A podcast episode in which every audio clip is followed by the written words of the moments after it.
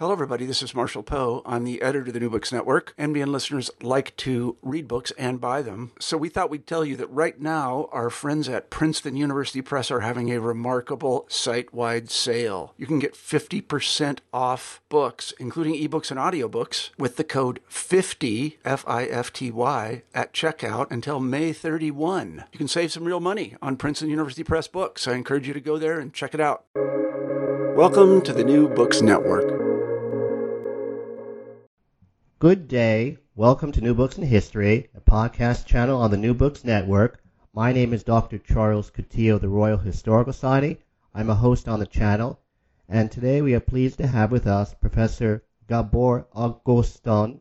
Professor Ágoston is Associate Professor of History at Georgetown University. He's a well-known specialist in the history of the Ottoman Empire. And today we are discussing his newest book, The Last Muslim Conquest the Ottoman Empire and its Wars in Europe, published by Princeton University Press. Welcome, Professor. Thank you very much. Thank you for having me. Professor, what is the thesis of your book? Um, I don't have a single thesis. This is not like a tenure book that you have a problematic, a question, and you try to answer that single question. Um, I wrote this book because I wanted to show the importance of the Ottomans for European history and also the European context for the emergence of the Ottoman Empire. Now, in terms of um, uh, source usage and um, research, would it be true to say that you um, are um, employing uh, material which was not, uh, for the most part, uh, used by other scholars? So there are a lot of sources that um, I uh, found in the Ottoman archives, but I'm also relying on my colleagues' works, um, especially colleagues who are working on Ottoman history in the Balkans, in Anatolia. Uh, that is my Turkish colleagues, colleagues from uh, the former Yugoslavia, colleagues in Hungary, colleagues in um, uh, Austria. Now, um, I noticed that in the um, beginning section of the book, you put in what I believe is the proper context or place, the, um, for lack of better expression, cultural exchange uh, view of uh, Ottoman uh, Empire's relations with the Christian West. Why is that so? So, you write a book because you want to learn something, and you write a book because you think that um, you disagree with colleagues and, and, and you think that you would like to correct certain views. Now, um, I'm a Hungarian. I was born and raised in Hungary. For us, the Ottoman history is part of um, what we call the the national history, and it has been rewritten from uh, since the uh, 16th century until now many times. Um, and I was so um, let let you uh, give you a, a, background why I am here and why I'm working with the Ottomans. It was in high school, second uh, year in high school, which would be what uh, 10th grade in the U.S. system. And uh, my history teacher came to the class. Uh, the topic was the Ottoman era of Hungary, and he dropped a book, a tiny book. It turned out that he wrote this book. That was his doctoral uh, PhD dissertation we were very much impressed. And uh, that uh, later in that year, I wrote a a short um, um, paper about the Battle of Mohács, about which we might uh, want to talk later. And um, um, then I realized that in order to do this, you have to uh, learn the languages. Later that year, I uh, uh, read another book which turned out that it was written, it was a monograph, uh, a biography of Suleiman uh, by my future professor at the university. So uh, for us, Ottoman history is um, really part of our national history, but we were studying European history, and it was so separated. You study European history, it was very Western centering, and the Ottomans were not even mentioned. Maybe when they talked about the second siege of Vienna, they mentioned that. So there was this, uh, you know, I felt very uh, strange that uh, why is it when you talk about Western Europe, you don't even mention the Ottomans? And if you talk about uh, the history of Hungary or the Balkans, uh, the Ottomans uh, play a crucial role. And it was much later uh, uh, in the university, at the university, when I realized that you cannot understand the history of Central Europe or Western Europe without the Ottomans. And probably are going to talk about this later. Um, and then uh, when I started to teach at Georgetown, uh, 1998, um, I realized that there was a change uh, in the tone, how historians were uh, talking about uh, the West experience with the East. If you uh, read about books like Jerry Brotton, The Renaissance Bazaar, the Ottomans now figure prominently and um, and uh, historians acknowledged the contribution of Muslim societies to uh, European culture. But then what was missing there, uh, the wars and the antagonism. So uh, in one hand, you have a historical tradition that emphasizes what you call the clash of civilization, the war between Islam and, uh, for better term, the West, which is uh, Europe, Central and Western Europe, the Mediterranean Europe, and the other hand, you have this other uh, historiography that emphasizes encounters, acculturation, trade, diplomacy, alliances, uh, the so-called entanglement of uh, Ottoman history, the Ottomans, and uh, before that, even the Mamluks in European history. And the two historiographies um, uh, work separately. And I think both are wrong because you have to look at uh, you have to look at both at the same time uh, to get a, a more realistic, a more complex picture. Now, um, your answer provokes the following question. Um, in traditional Bulgarian Serbian, uh, perhaps it's also true in other countries in the Balkans, there's a, um, in terms of historiography, there is a very negative view of the period of the Ottoman yoke perhaps that particular phrase is used. Um, what is the, or what uh, is or was the uh, Magyar uh, histori- historical and historiographical view of the, the period of Turkish occupation? So I want to add that uh, that view is changing, even in Serbian historiography or Bulgarian historiography. That is more of the 19th century, which uh, this Turkish yoke, which later was uh, taken over the, by the vulgar Marxist historiography in these countries, who continued this nationalist narrative.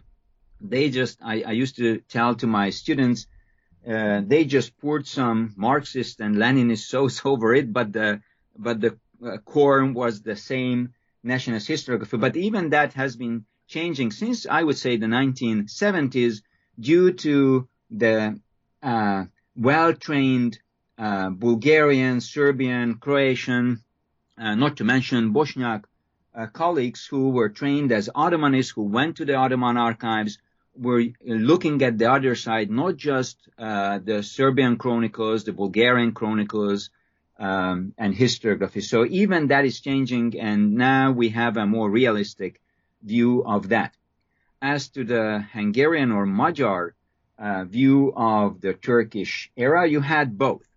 Um, you have the idea that Hungary is the bastion of Christendom, uh, and the Hungarians had been fighting against the Turks. They are using this term, not the Ottomans, and we can talk about this later because uh, this empire was a dynastic empire. This empire was a multi-ethnic empire, a multi-religious empire, just like other multi-ethnic empires like the Habsburgs or the Romanovs.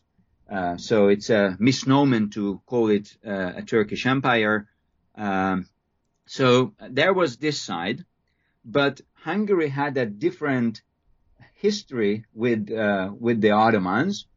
Um, uh, the medieval Hungarian kingdom was defeated and destroyed, and uh, uh, more than half of Hungary was occupied by the Ottomans uh, after the Battle of uh, Mohács and especially after the uh, after the Suleiman conquered Buda, which is one part of uh, modern day Budapest, the capital of Hungary in 1541. Um, and uh, for 150 years, part of the uh, country was under Ottoman rule. But by the end of the 16th, and and um, uh, Mohács was crucial because um, it helped the Habsburgs to uh, to get the long coveted uh, uh, crown of St. Stephen, the Hungarian crown, along with uh, the crown of Bohemia.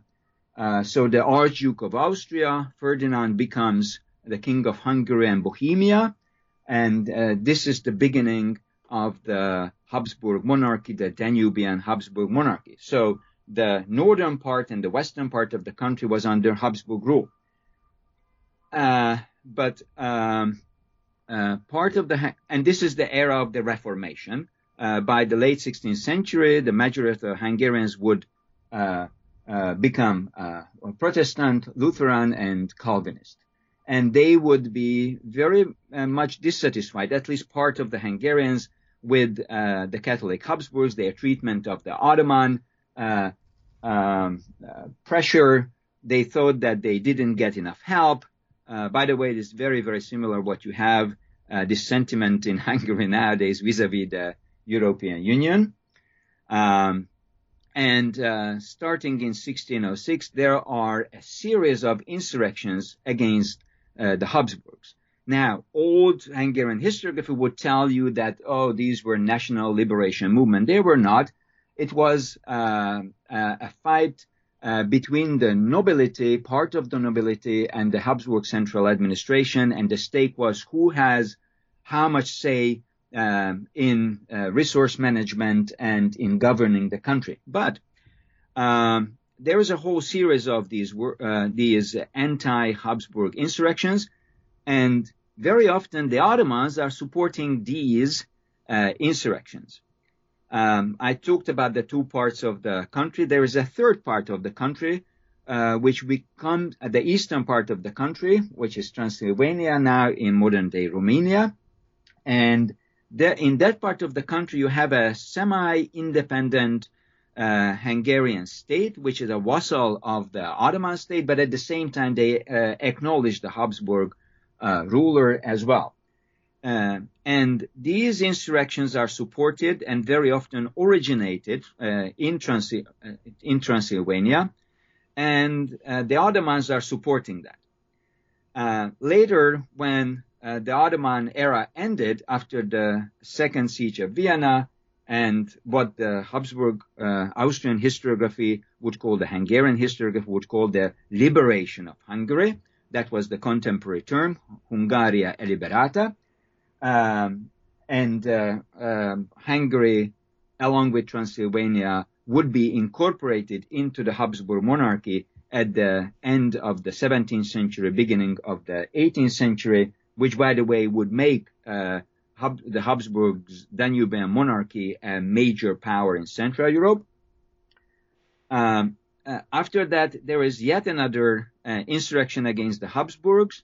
Uh, the situation is different now what was at stake, again, uh, how much say the Hungarians would have in this new Habsburg monarchy and this new Hungarian kingdom within the Habsburg monarchy. It was defeated by the Habsburgs and the, uh, the leader, the defeated leader, found refuge in the Ottoman Empire in uh, Tek- what is today Tekirdağ um, in Turkey. Um, and then uh, in the 19th century, you have the 1848 uh, uh, revolutions. Hungary had its own revolution that was again defeated by the Habsburgs with Russian help, and the leader of that insurrection or uh, war of independence, Lajos Kossuth, who, by the way, has a bust in the U.S. Capitol as a freedom fighter, uh, he found refuge in the Ottoman Empire. So by the um, uh, late 19th century, when you have the emergence of uh, national historiographies everywhere in Europe, including Hungary, uh, the former arch enemy, uh, the hostis naturalis, uh, the Ottomans, this is how they were called in the 16th, 17th century, had become a friend, a supporter in Hungary. And this is the time when we had a movement of pan-Turanian movement in Hungary. It, it relates to the origin of the Hungarians. So you had these Turkophile historians and intellectuals in Hungary, which complicated uh, how Hungarian historians looked at the Ottoman past. There were uh, Hungarian historians in the 19th century, uh, early 20th century, who painted a very rosy picture. Um, that you know the whole 150 years era in Hungary was a, a chivalric uh, duel between uh, um, Ottomans and Hungarians, Turks and Hungarians, and they respected themselves. They communicated, which which was part of the uh, everyday life. And there was another strain in historiography. Uh, uh, usually, historians who were trained uh, in Austria and in Hungary and were using the sources from the Habsburg archives, there were uh, more critical, and of course, um, uh, they painted a more negative view so much so that the official historiograph, uh, the official historian in the interwar period, Gyula Szekfű, uh, blamed uh, the Ottomans for everything, uh, for the depopulation in Hungary. Um, they claimed that Hungary had uh, was almost as flourishing as England was in the 15th century, but then came the Turks, as he said, and uh, that led to a catastrophe.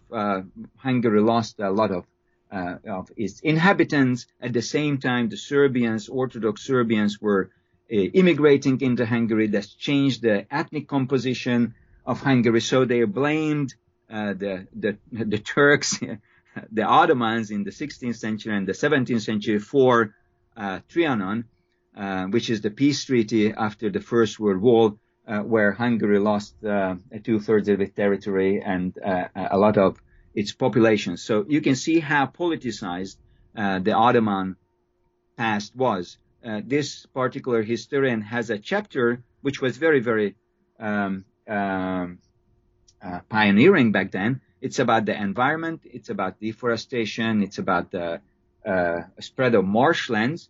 But of course, he again blamed uh, the, the so-called Turks uh, even for the change of the environmental landscape in Hungary. So you can see how complicated uh, this is. But my uh, short answer is, whereas in the Balkan historiography, uh, the Ottoman past was viewed as, as very, very negative, Hungary had a more divided, more complex uh, view of its, uh, of its past and relationship to the Ottomans. How do you explain in structural terms the success of the House of Osman in the 13th and 14th century in Asia Minor and the Balkans? So um, that's that's the one million dollar question, and there were many theories. So uh, let you give you the situation. This is around thir- uh, 1300s, early 1300s. And uh, what you have in Asia Minor, Asia Minor by that time um, is probably majority Turkic speaking and uh, and Muslim. It hasn't been that. It was a core province of the Eastern Roman Empire, uh, which we also know as the Byzantine Empire. But um, uh, they were defeated in 1071 by the Seljuk Turks, and after that there was waves of uh, immigration of Turkic-speaking uh, Muslim semi-nomads into this region, and you have a have an empire, the Rum Seljuks, the Seljuks of Rum, um, uh, which the Ottomans would consider their uh, ancestors.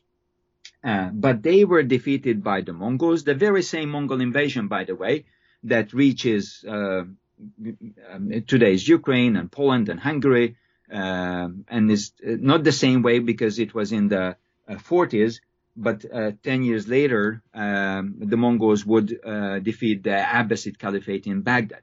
So when um, when the uh, um, Seljuk Turks are defeated in, in 1243, after that you have a, a, power vacuum in Asia Minor. There is no no single uh, empire uh, political power. And in this power vacuum, there are uh, dozens of uh, Turkoman or Turkish, Turkic beyliks, principalities emerged. And Osmans, you know, the founder of the Ottoman Empire, Osman's principality was just one of these.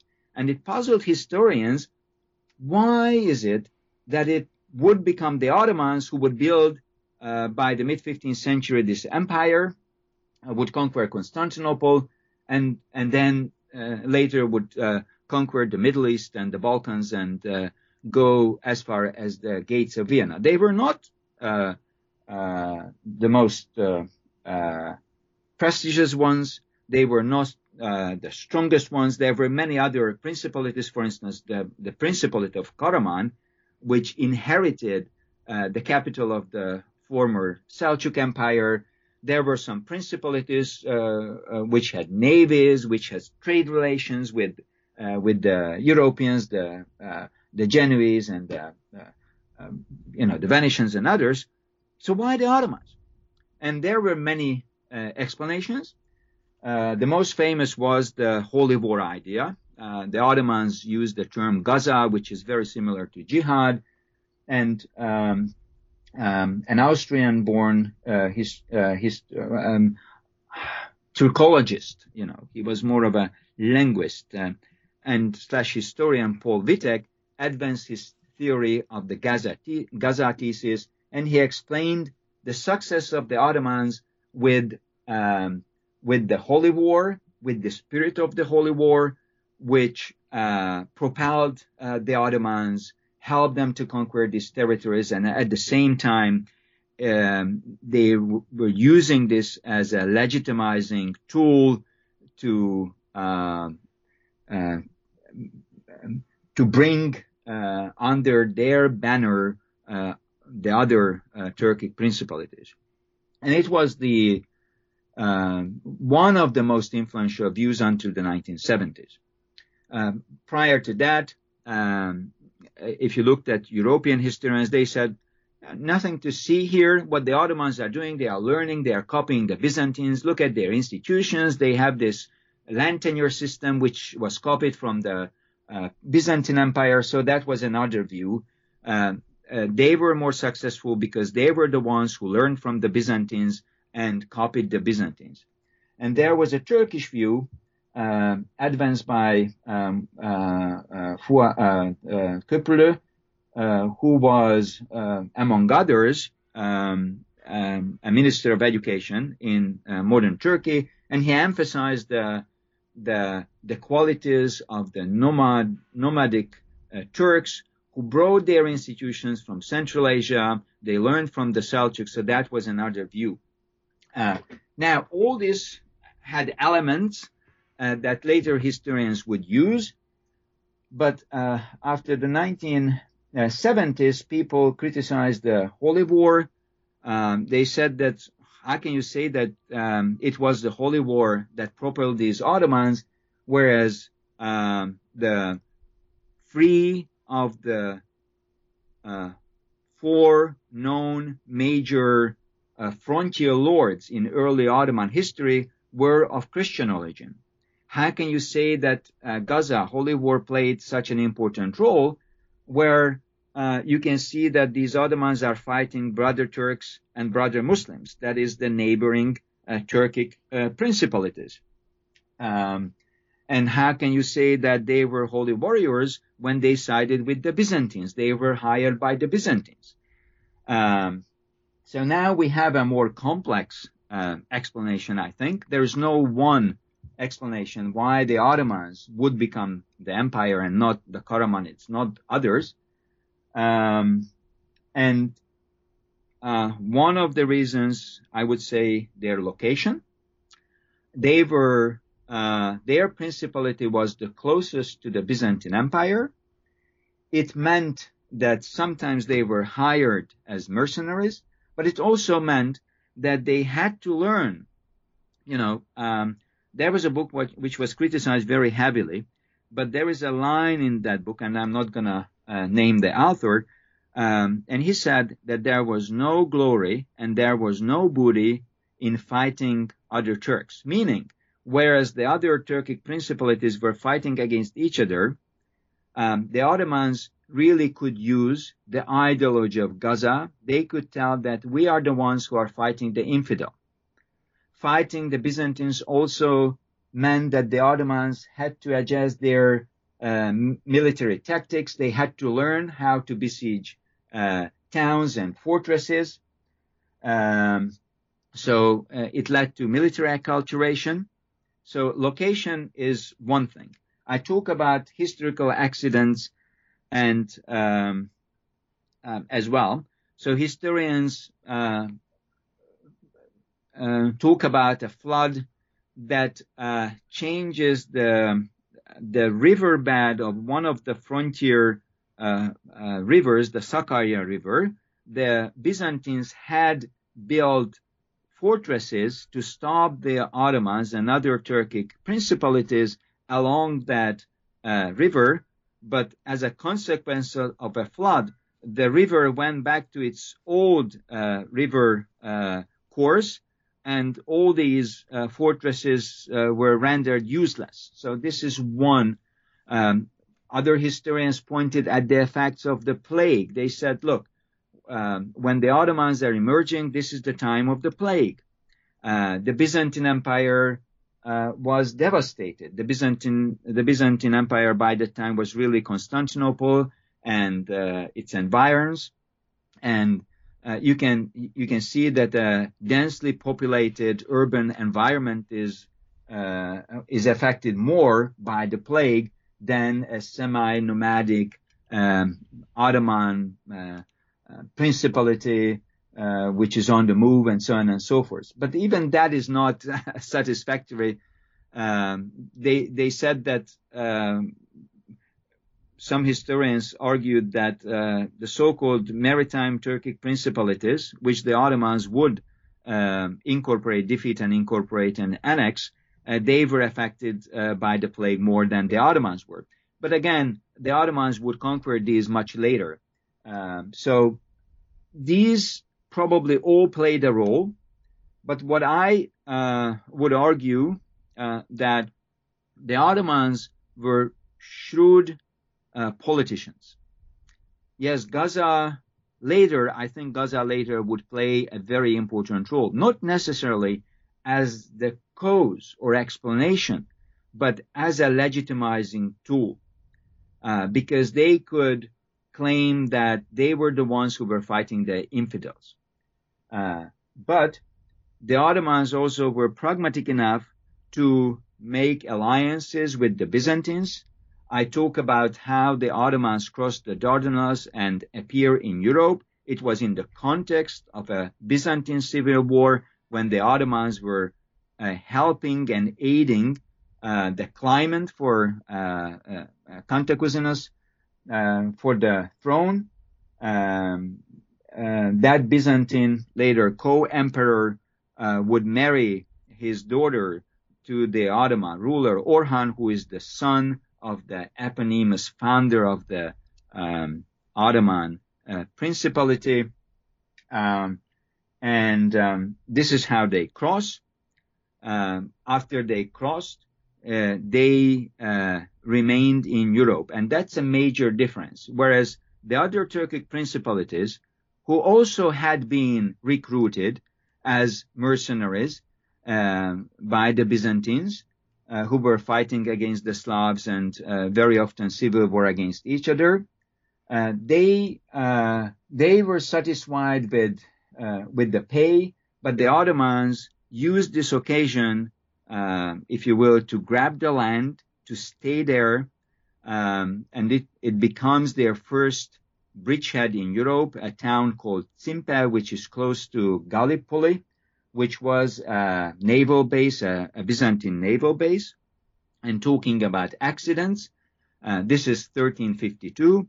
Talking about accidents, two years later, there is an earthquake that uh, uh, destroyed partially, we understand, uh, the walls of Gallipoli. And uh, at that time, the Ottomans move into Gallipoli, they conquer Gallipoli and turn it into their bridgehead and first naval bases.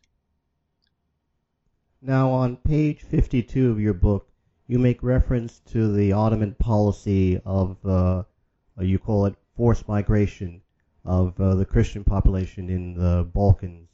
Uh, how similar uh, was that policy to what in 19th and 20th century European history is referred to as ethnic cleansing? You know, all empires move people uh, throughout history. Um, it is it is different because the objective is not ethnic cleansing. The Ottomans using uh, uh, sürgün, uh, forced uh, resettlement, or you can call it deportation, for economic and for political reasons. So, um, the, during their early conquest, what they are doing, they are resettling Turkic-speaking Muslim nomads into the Balkans. Because when they con- uh, conquer territories in the Balkans, starting in the mid uh, 14th century, I just talked about how they established their beachhead. Uh, uh, what they face, it's a it's a territory that spoke uh, uh, languages they didn't understand. Um, they worship, uh, you know, mainly Orthodox Christians. They don't understand. Uh, so they wanted to change. Uh, they wanted loyal Turkic-speaking uh, soldiers, at least in strategic points. So what they are doing, they are resettling Turkish nomads, especially those who are causing problems for them in Anatolia because they are not paying their taxes. It's very, very difficult to go after the nomads and uh, use them um, or tax them. Uh, so uh, they are resettling them uh, into uh, um, southeastern Europe. Um, so this is one thing what they are doing, but they are doing also when they conquer a major town much later, this policy is used much later. So, for instance, when they um, defeat the Safavids in 1514 and they um, um, arrive in Tabriz, uh, the capital of the Safavid Empire, they would gather all the skilled craftsmen and transfer them uh, into uh, their capital. So when they conquer uh, a town, they do this. Uh, after the conquest of Constantinople in 1453, um, they try to repopulate uh, the former Byzantine capital, which they made their new capital, and they do the same. So they force people to migrate. Uh, they offer all kinds of in- incentives, tax uh, relief uh, for years, and um, they are giving lands to people who would settle in Constantinople or around Constantinople, but they are also uh, forcefully resettling skilled workers to reinvigorate the economy. Uh, um, they are doing it um, when they um, conquer Buda in 1541. Um, uh, they uh, resettle and in, in, even in 1526, um, um, uh, after the Battle of Mohács, they resettled uh, part of the Jewish community there. Uh, it's not a banishment, uh, but they recognize the the economic value uh, of uh, the Jewish merchants and craftsmen and so on and so forth. So, for economic, political, and religious reasons, they are doing that but usually they give privileges to those who are resettled because they want them to stay there and contribute to the economy in their new places. Why uh, was the Battle of, uh, forgive my pronunciation, Chaldiran, mm-hmm. uh, as you put it on page 127, quote, one of the most significant battles in world history, unquote? Uh, so historians talk about these decisive battles. And I think if you look at the history of the Ottoman Empire, there are at least four or five decisive battles that really changed the course of history. One is the conquest of Constantinople that ended uh, in 1453, ended the Byzantine Empire, and it gave the Ottomans a real capital. We are going to talk about, or we might talk about later. Um, and then uh, the next would be Chaldiran. What is the situation? The Ottomans are, by this time, they reach the banks of the Tigris and uh, Euphrates. Uh, but uh, beyond that, there is this new emerging polity called uh, the Safavid Persia.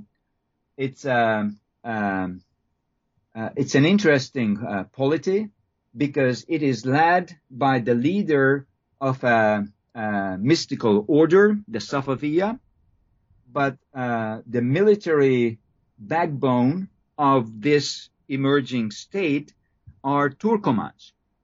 The founder, Shah Ismail, uh, of this uh, new state would declare Shia Islam the state religion and position itself as a major counterweight uh, against the expanding Sunni Ottomans. Uh, and he would send his uh, agent, proselytizing agents into Asia Minor and create a major legitimacy deficit, if you will, for the Ottomans. The Ottomans are losing taxpayers, they are using souls, and they are using strategic positions. Uh, Shah Ismail captures Baghdad. His capital is in Tabriz. By the way, he uh, this uh, polity is not a Persian polity at this time. This polity is imagine this as a successor of the old Turkoman uh, states. The most important is uh, of these uh, the Akkoyunlu Turkmen Confederation, who ruled what is today Eastern Asia Minor, Azerbaijan, and uh, so the very same geography where this new polity emerges. And by the way, this polity has uh, direct connections. Uh, um, uh, Shah Ismail, his grandfather, was the leader of that, um, uh, um, one of the most important leaders of that Turkoman Confederation. Now, so this is the situation in the early uh, 16th century, and the then Sultan seems to be unable to deal with uh, this challenge. By the way, uh, Ottomans do not consider them as Shia; they call them Kızılbaş, which is a derogative uh, term meaning red-headed or red-head, uh, named after their headgear. Um, which um, which was a red cap, and um, it had 12 tassels symbolizing the 12 imams of the uh, 12 Shiism. And um, but the Ottomans don't accept them. They they they uh, declare them heretic, and uh, they declare fight against them. Uh, since uh, Bayezid II, the then Sultan, seems to be unable to deal with this, his son Selim, uh, Selim I, who is a governor um, in Trabzon, closer to the border, he realizes the uh, the danger, and um, long story short, he forces his father to abdicate. He takes it over in 1512, and his whole policy is to deal with the Kızılbaş, with the Safavid issue. And two years later, we arrive at the Battle of Chaldiran, uh, 1514. It's a major victory for the Ottomans. Uh, the Ottomans outnumbered uh, the Safavids. They had a very strong firepower, field cannons and musketeers, which the Safavids didn't have uh, then. Um, the result of this, the Shah who is defeated would never lead his troops. His image as a divine leader uh, is tarnished and it pushes the uh, the Safavids to go to the east and to transform uh, into a more Persian, more Shia state, and now really position themselves as the main counterweight to their two major Sunni Muslim adversaries, uh, the Ottomans in the west and the uh, Mughal uh, Timurid Empire uh, in India in the east. So Chaldiran uh, opened the door for the Ottomans to what is today Iraq. They solidified their rule in eastern and southeastern modern day Turkey, Asia Minor, and it pushed the Safavids to assume a more uh, Shia uh, and Persian character. It would take generations um, um, to to achieve that because the backbone of the uh, Safavid army would remain uh, these Turkoman uh, horse archers, but it also pushes the Safavids to uh, reform their military, to copy the Ottomans, establish an infantry, equip that infantry with firearms. Uh, so the Ottomans played an important role, if you will, in the transmission and spread of firearms technology because they forced the Safavids, who, by the way, knew about uh, firearms and they had used firearms. They had firearms in fortresses. They just didn't have it in uh, the same numbers and the Ottomans, and they didn't have it in um, um, at the Battle of Chaldiran. Uh, that's a myth that uh, the Safavids uh, uh, didn't have firearms, and it took two uh, English adventurers in the late 16th century to introduce firearms. This is the so-called Shirley myth. It's not true, but uh, Chaldiran was important because it pushed the, the Safavids to reform, uh, gradually reform their military as well. Why did Suleiman the Magnificent decide to attack the Magyars as opposed to the Persians early in his reign? So uh, Suleiman is the son of Selim, about uh, whom we just talked, who defeated uh, um, the Safavids at Chaldiran, which really uh, reconfigure the power relations. And what you have now that you have Turkey and you have a, a Shia Iran started with uh, Chaldiran.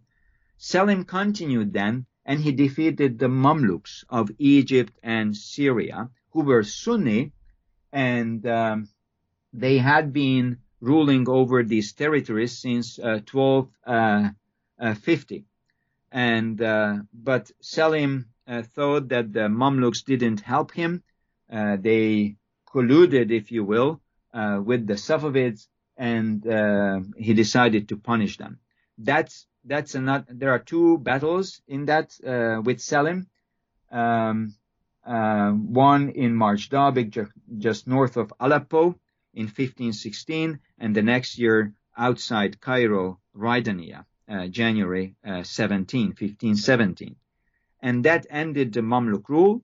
Um, it uh, introduced the Ottomans into the uh, Arabic uh, heartland, Arabic-speaking heartlands of Islam, and it changes the Ottoman polity. It's, it's crucial. It's crucial for the history of the Middle East because now the Ottomans ruling uh, from uh, Egypt and Syria. They are the guardians of the two holy sanctuaries, Mecca and Medina. They are responsible now for organizing and protecting the annual pilgrimage, the Hajj, and so on and so forth.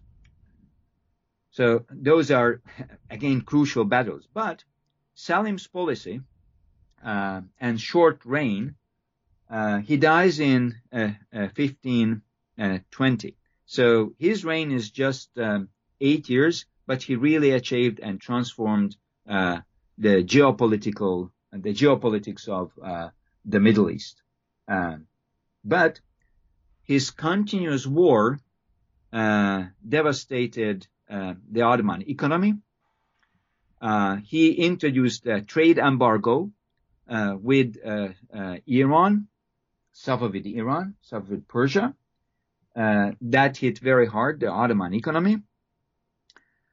you had many, you know, in eastern and southeastern Anatolia, people were resenting the fact that the Ottomans, who are the, now the leaders of Islam, are fighting against brother Muslims, not just Shia Muslims, but they just destroyed the Sunni Muslim state that had centuries of history.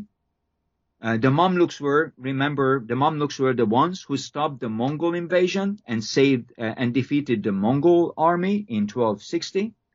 The, uh, the Mamluks were the one who uh, kicked out the Crusaders at the end of the 13th century, and the Mamluks were the one who were the protectors of Mecca and Medina. Uh, the Mamluks were the one where the shadow Abbasid Caliph was residing and the Ottomans defeated them and destroyed them.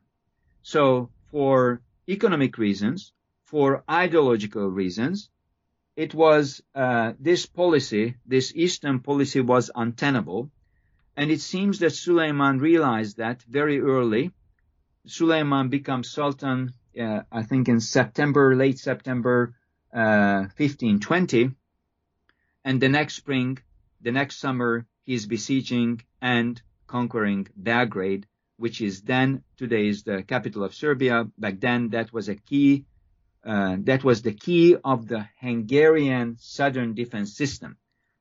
In order to launch a campaign in the spring, early summer, uh, you had to send the mobilization orders uh, in October, November. So Suleiman becomes Sultan 30th of September. Within weeks, he made the decision that we have to end the war in the East and we have to launch a war against the Hungarians in Europe.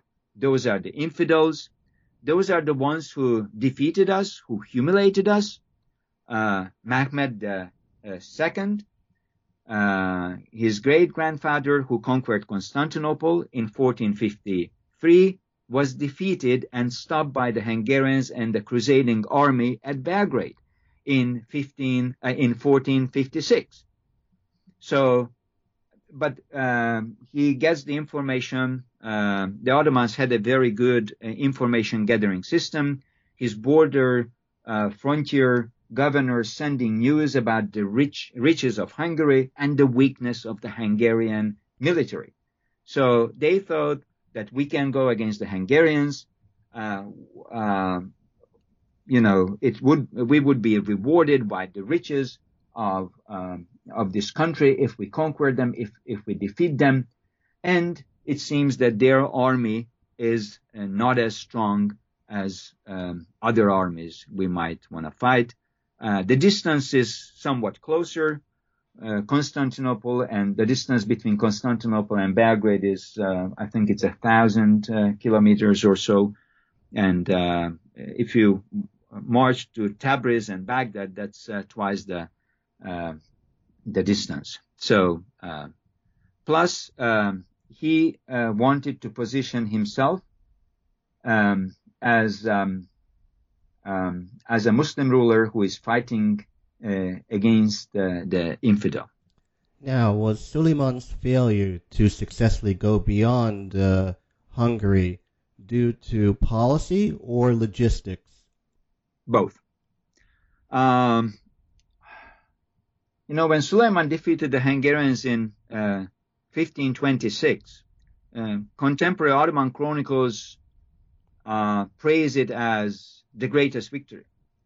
Um, and um, but it was um, it was a military victory. It crushed the Hungarians. Um,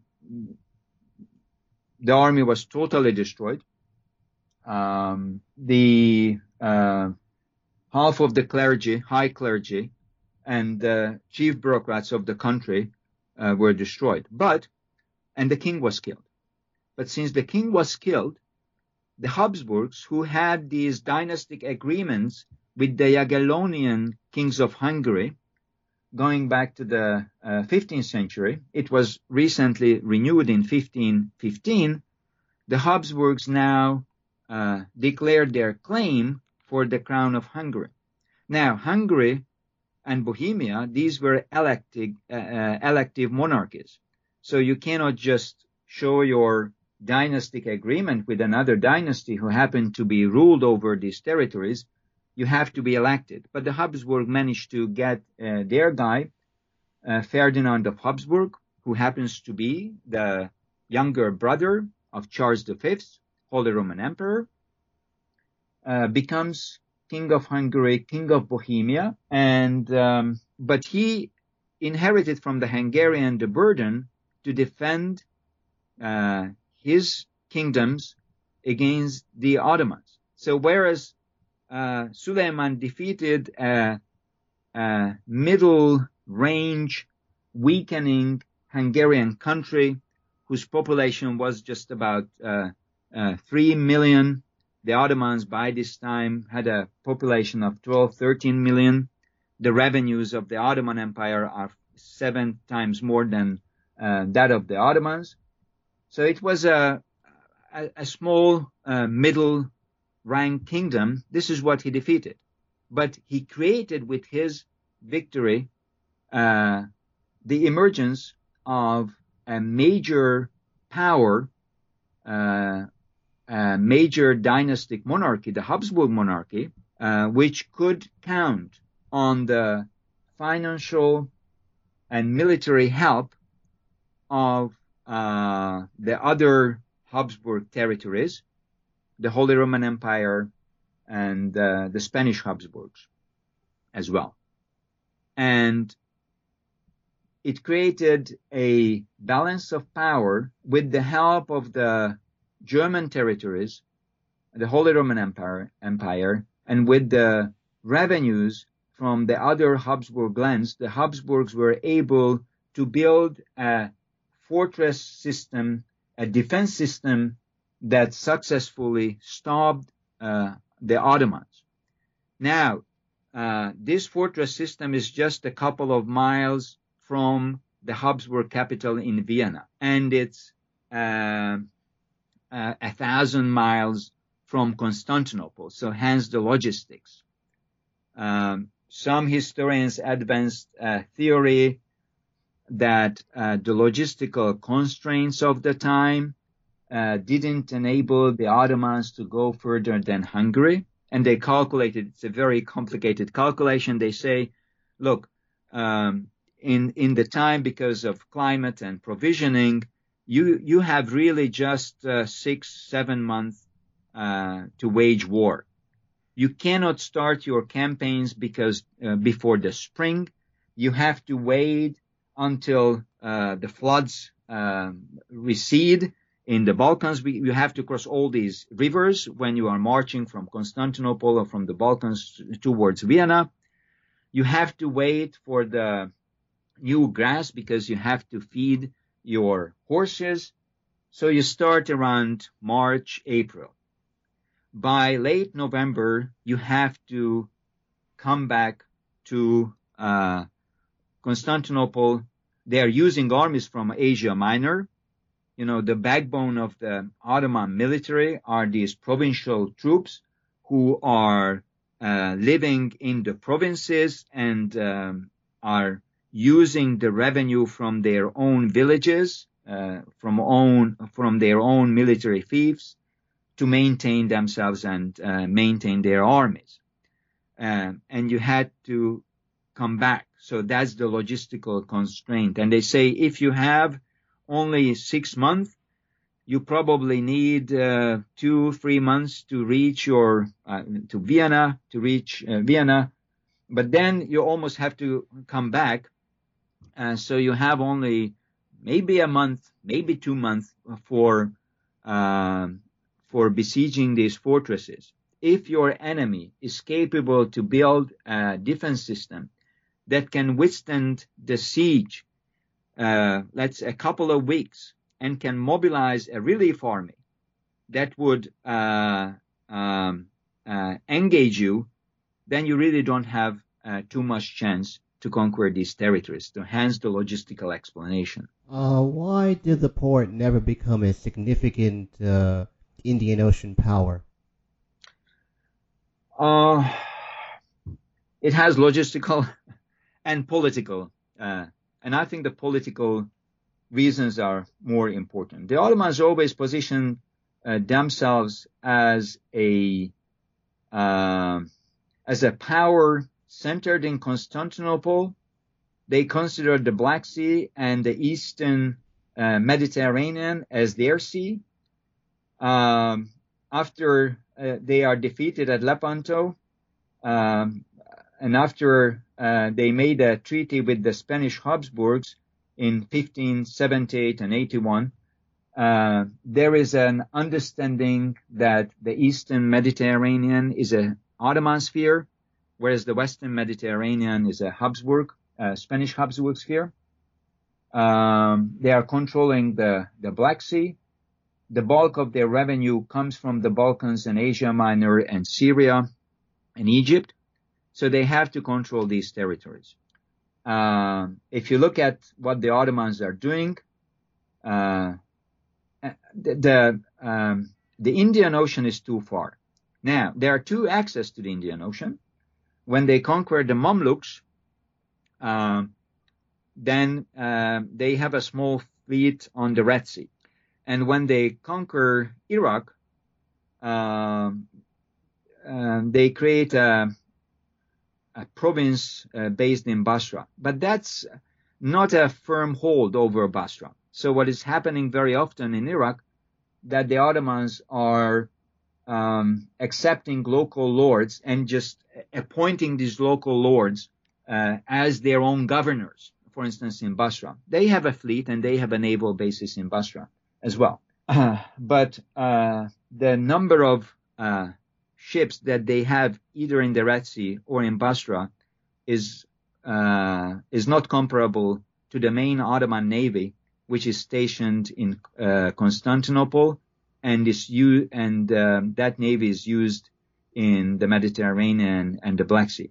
So, for instance, whereas they would mobilize 250, 300 different vessels in their wars in the Mediterranean and in the Black Sea, uh, in the Red Sea, they had a dozen, maybe two dozens of uh, of um, of ships, um, and and these are galleys. You cannot fight with oar-powered galleys in the Indian Ocean against uh, sailing much stronger uh, uh, Portuguese uh, navy. They had no chance, and they realized that. And there was no sultan that was who who would lead a, a campaign against the Portuguese, uh, not even Grand Vizier. Uh, the Ottomans would outsource the protection of the Red Sea, and this is what mattered, uh, and the occasional fight against the Portuguese to lo- local uh, governors, uh, the governors of Egypt or Basra, or adventurers who whom they would uh, charge and uh, support occasionally. Um, but and they had more limited. The Ottoman strategy uh, centered in uh, around the Mediterranean and Central Europe. This is what mattered. The fight against the Habsburgs in Hungary and in the Mediterranean, and the fight against the Safavids in uh, in Iraq. This these are the two major uh, policy concerns uh, for the Ottomans. Um, the uh, with regard to the Portuguese, uh, since they are the guardians of Mecca and Medina, it hit them very hard when in 1517 the Portuguese besieged Jeddah, which is the port city of Mecca. So they had to defend the holy cities against the Portuguese. So as long as we can stop the Portuguese uh, uh, um, to enter the Red Sea, we are fine. There was one more concern, and this is economic, because because of the circumnavigations, the spice trade uh, was diverted, and it hit the Ottomans because they were losing revenues. It traditionally came uh, through the Red Sea and Egypt and the Mediterranean and would reach uh, the European merchant states but uh, the Portuguese diverted that. But the Ottomans managed to re uh, reestablish these routes, and by the end of the 16th century, the amount of uh, um, this, you know, the spice trade uh, is coming again through the Red Sea to the Mediterranean. So they had these two objectives, and they these were limited objectives, and they uh, managed to to fulfill these goals. And after that, uh, it was more of a defensive position. Uh, this is why uh, they had limited activities in the Indian Ocean against the Portuguese. Uh, how did the Ottomans uh, relate in terms of their military um, capabilities to the so-called revolution in military, um, so-called revolution in military affairs that uh, has been propounded by, I suppose, the best-known historian is um, Geoffrey Parker. Uh, yes. So this is the so the title of that book is the uh, military revolution, military innovation, and uh, rise of the West. So the the main idea is that with the introduction of firearms, um, the firearms revolutionized the nature of warfare. Uh, now it is the uh, infantry equipped with uh, hand firearms uh, that is capable of winning the wars because of the countermarch, the volley fire. Uh, number one. Number two, uh, the siege can the, at sieges they are using cannons that revolutionizes the fortress uh, building uh, because the new weapon, the siege cannon, uh, destroys the medieval uh, fortresses. So you have to rebuild these fortresses, uh, make the walls stronger and bigger so that you can place your own cannon to counter the besiegers uh, as well. Parker claimed that only the central government had the resources and the political will to uh, reform its militaries and uh, build these new armies and these new fortifications. And this would eventually lead to the emergence of the centralized state. And this is the end of the feudal lords. So it's a very interesting theory because it explains state formation in Europe uh, with military technology. Uh, on a global scale, uh, he introduced the sailing ship, which also had a very strong um, artillery firepower, and he claimed that with these new uh, uh, sailing ships and firepower, the West uh, colonized the East. So he explained with military technology, uh, if you will, imperialism and colonialism as well. Now, uh, and um, um, he was criticized, and uh, um, if you look at the new volume of the Cambridge History of War, uh, there is not a single. It, it, it will be published soon there's not a single article that would use the, the term of military uh, revolution. Now, this uh, uh, view also claimed that the non-Western societies and empires were unable to keep pace with uh, Western military innovation.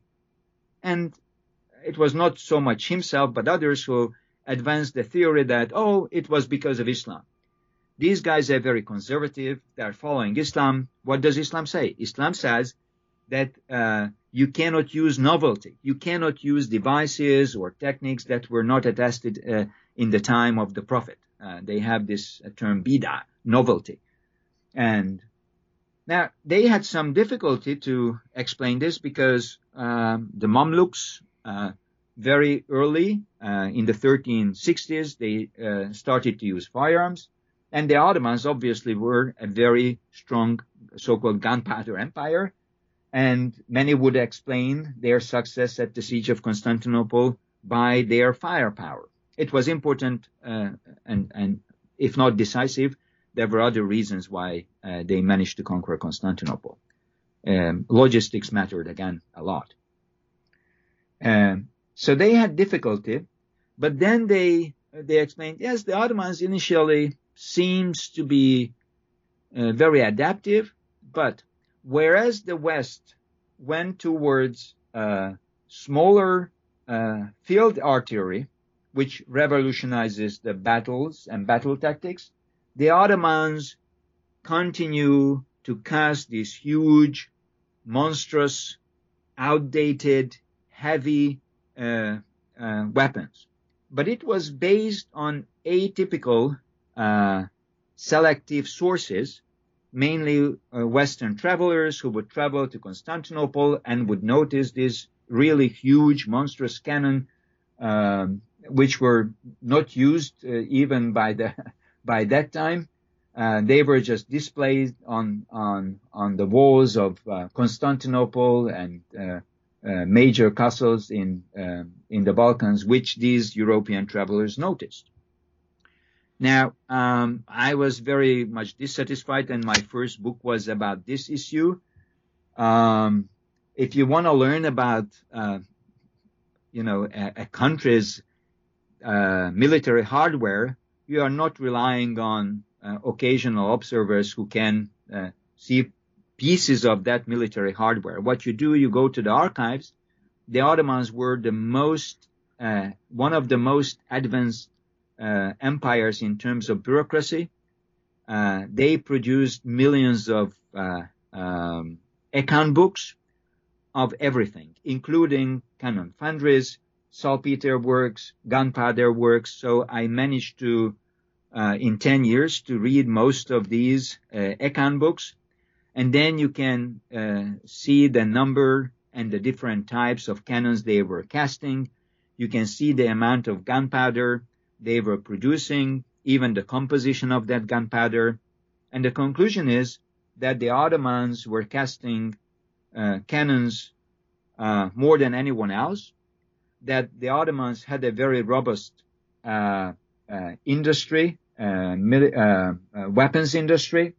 They were not, as Parker and others would say, relying on Western military hardware. They were not dependent on raw materials. They had almost everything except for tin that you need for casting copper uh, and bronze cannon, bronze cannon, not copper. Um, but everything else they had in plenty they had the infrastructure, the uh, industrial infrastructure. They had the financial infrastructure to produce uh, weapons and uh, ammunition in quantities that was more than uh, their navies, their fortresses, and their standing army needed. So they were self-sufficient in producing these weapons. As to the quality of the weapons, I don't see any major difference. By the 17th century, European weapons probably were better uh, quality. The Venetian um, cannons were probably uh, better quality. But I, I would uh, say to my students that I would say that until the nuclear age, what mattered is was uh, quantity rather than quality. The European muskets maybe had better um, uh, uh, firing mechanisms, but in an age when you use volley fire, mass fire, uh, the accuracy didn't matter. It didn't matter whom you hit uh, when you fired at your enemy. You you hit someone and you killed someone. So the Ottomans, and that was the strength of the Ottoman economy, the Ottoman institutions, the Ottoman logistics that until the late 17th century, the Ottomans would outnumber uh, every uh, enemy, out, uh, and they had a superiority in the numbers of troops mobilized and deployed, and in the number uh, of weapons they used. Now, Europeans would realize the strengths of the Ottoman military, and they would, especially those who are fighting against the Ottomans, and here uh, we have to think about the Habsburgs, they would adjust their military accordingly. So uh, I think uh, the Ottomans not just managed to keep pace with uh, Western military uh, developments, but because of their uh, numerical and firepower superiority, they played an important role in forcing others to uh, reform their militaries. Uh, so the Ottomans played an important catalyzing uh, role. Uh, the Safavids would uh, adjust their military and, um, you know, uh, use more firearms and and and reshuffle their military because of the Ottoman challenge. The Habsburgs would build a defense system in Hungary. They would modernize the fortresses so that they can withstand Ottoman firepower. Uh, the Habsburgs had to pay for that, so they had to centralize the uh, the military administration, the financial administration. So the Habsburg uh, military develop, you cannot understand the Habsburg military developments without the Ottomans. Of course, the Habsburgs are fighting in the West as well. So I'm not saying that everything that happened was because of the Ottomans, but a lot of things happened because of the Ottomans, and you cannot understand uh, these uh, military transformations without uh, uh the Ottomans. And um, I would add something more uh, that the Ottoman challenge um, and the Habsburg response um, is um, so th- there was a dual effect uh, because of the Ottoman challenge. On the on one hand, the Habsburgs it pushed the Habsburgs toward a centralization, centralizing the administration, centralizing finances, centralizing uh, the military and uh, uh, military innovation and so on and so forth. But uh, uh, the Habsburgs never had enough resources to do this by themselves. So they had to rely uh, on the knowledge, the resources uh, of the estates. So the central government couldn't do it by itself. Uh, they relied financially and administratively on the Hungarian estates, on the Bohemian estates, on the Austrian estates, the estates in the Holy Roman Empire, and uh, and this would lead to decentralization. So you see, on one hand, it pushes the Habsburgs towards cent- centralization, but the, on the other hand, it perpetuated uh, the strengths of uh, the estates, especially uh, in regions which were close to the border. And that explains why in Hungary or uh, in parts of Austria, the estates, even in the 17th century, had so much power vis-a-vis the central government in Vienna. Did Suleiman, Magnif- uh, Suleiman the Magnificent have a grand strategy? And if he did, what was it exactly? I think he had a grand strategy, but even that grand strategy changed in his lifetime. So his, um, for himself, for Suleiman, the fight against the Habsburgs uh, in Hungary and in the Mediterranean, I think that was his main uh, main goal. But he realized by the mid, uh, by the late 40s, 1540s, 1550s, uh, that he will not be able to defeat the Habsburgs, Charles V. Um, and this rivalry with the Habsburgs uh, manifested not just at the battlefield, it manifested it, itself uh, at diplomatics, uh, at the level of ideology, in terms of the titles they are using. But uh, um, because of the constraints, we talked about logistical constraints and economic constraints, he realized that he wouldn't be able to uh, defeat uh, Suleiman, and he made a compromise, and this is the 1547 uh, peace treaty, Habsburg-Ottoman peace treaty, where he acknowledged that the Habsburgs would stay in Hungary, in northern Hungary, and in western Hungary and rule that country. Um, and he won't be able to uh, go further than that. So this grand strategy that was based on on on conquest, on um, strengthening the military, um, and ideologically to position himself as the new world conqueror uh, failed by the uh, second part of his life. and it changes uh, um, the way he, he he would rule in the remaining years. Um, in fact, it would be interesting to write a, a, a biography of Charles V and Suleiman uh, because both realized their failure. Uh, Charles V and, and it's about the same time. Uh, Charles realized that um, he cannot win uh, against the Protestants, and then the peace treaty, 1555 in Augsburg, which um, he was very wise. He outsourced that to his uh, younger brother and successor as Holy Roman Emperor, uh, Ferdinand, to negotiate and conclude that peace treaty with the Protestant estates of uh, the Holy Roman Empire. Uh, he also realized that he is not going to defeat uh, um, uh, Suleiman, um, and there is a compromise and division of spheres of influence in the in the Mediterranean as well. Um, so the the idea of monarchia universalis or the universal monarch, the universal king, I think was very, very strong uh, in the Ottoman Empire and uh, in, for Suleiman and for Charles V as well. It's not, not necessarily just the rulers, but their advisors. So uh, Charles V's uh, Grand Chancellor Gattinara played a crucial role in uh, creating the ideology.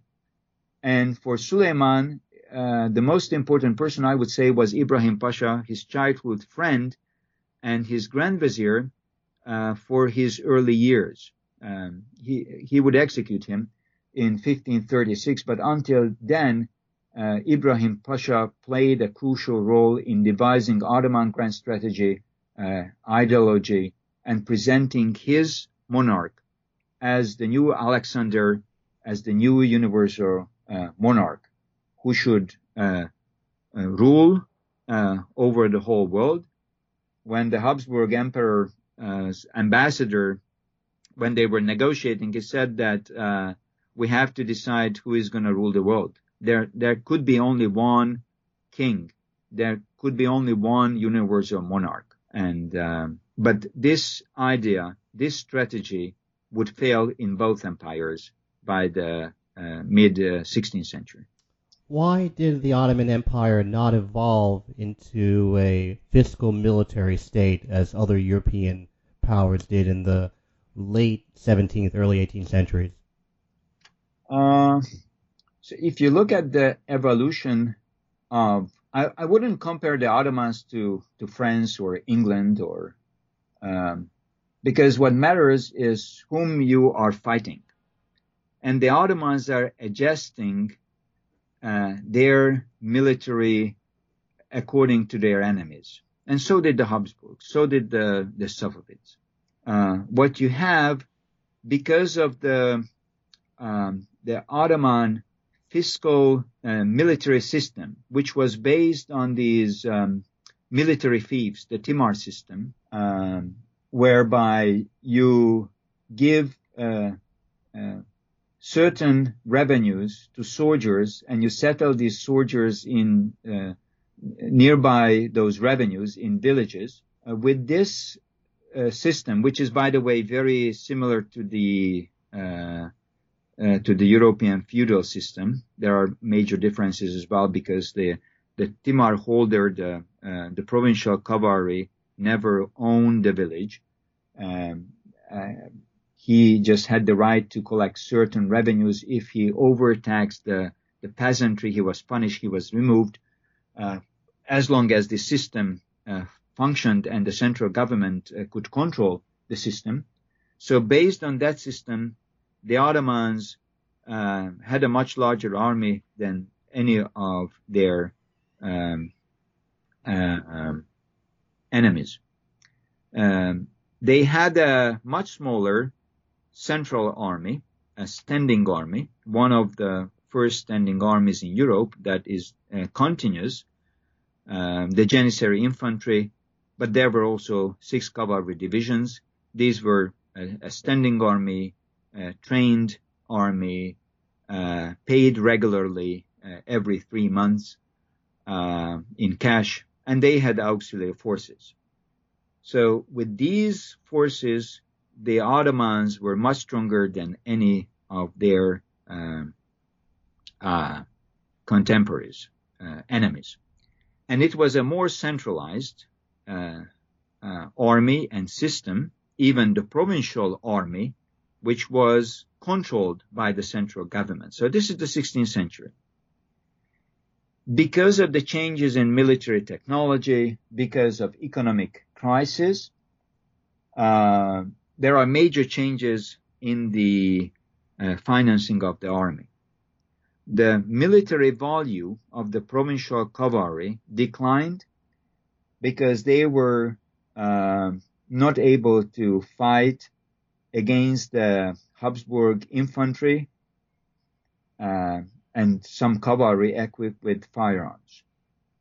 That pushed the Ottomans uh, to increase the number of uh, the infantry, the Janissaries, who had already been equipped with firearms, and to recruit uh, temporary uh, infantry soldiers, at least for the campaign season, from the peasantry, uh, to fight uh, the Habsburg infantry to counter their firepower they realized that at the end of the 16th century, there's a, a long war against the Habsburgs, starting in Bosnia in 1591, but really the war uh, broke out in 1593 uh, and it lasted uh, until 1606. It's a long war, exhausting war.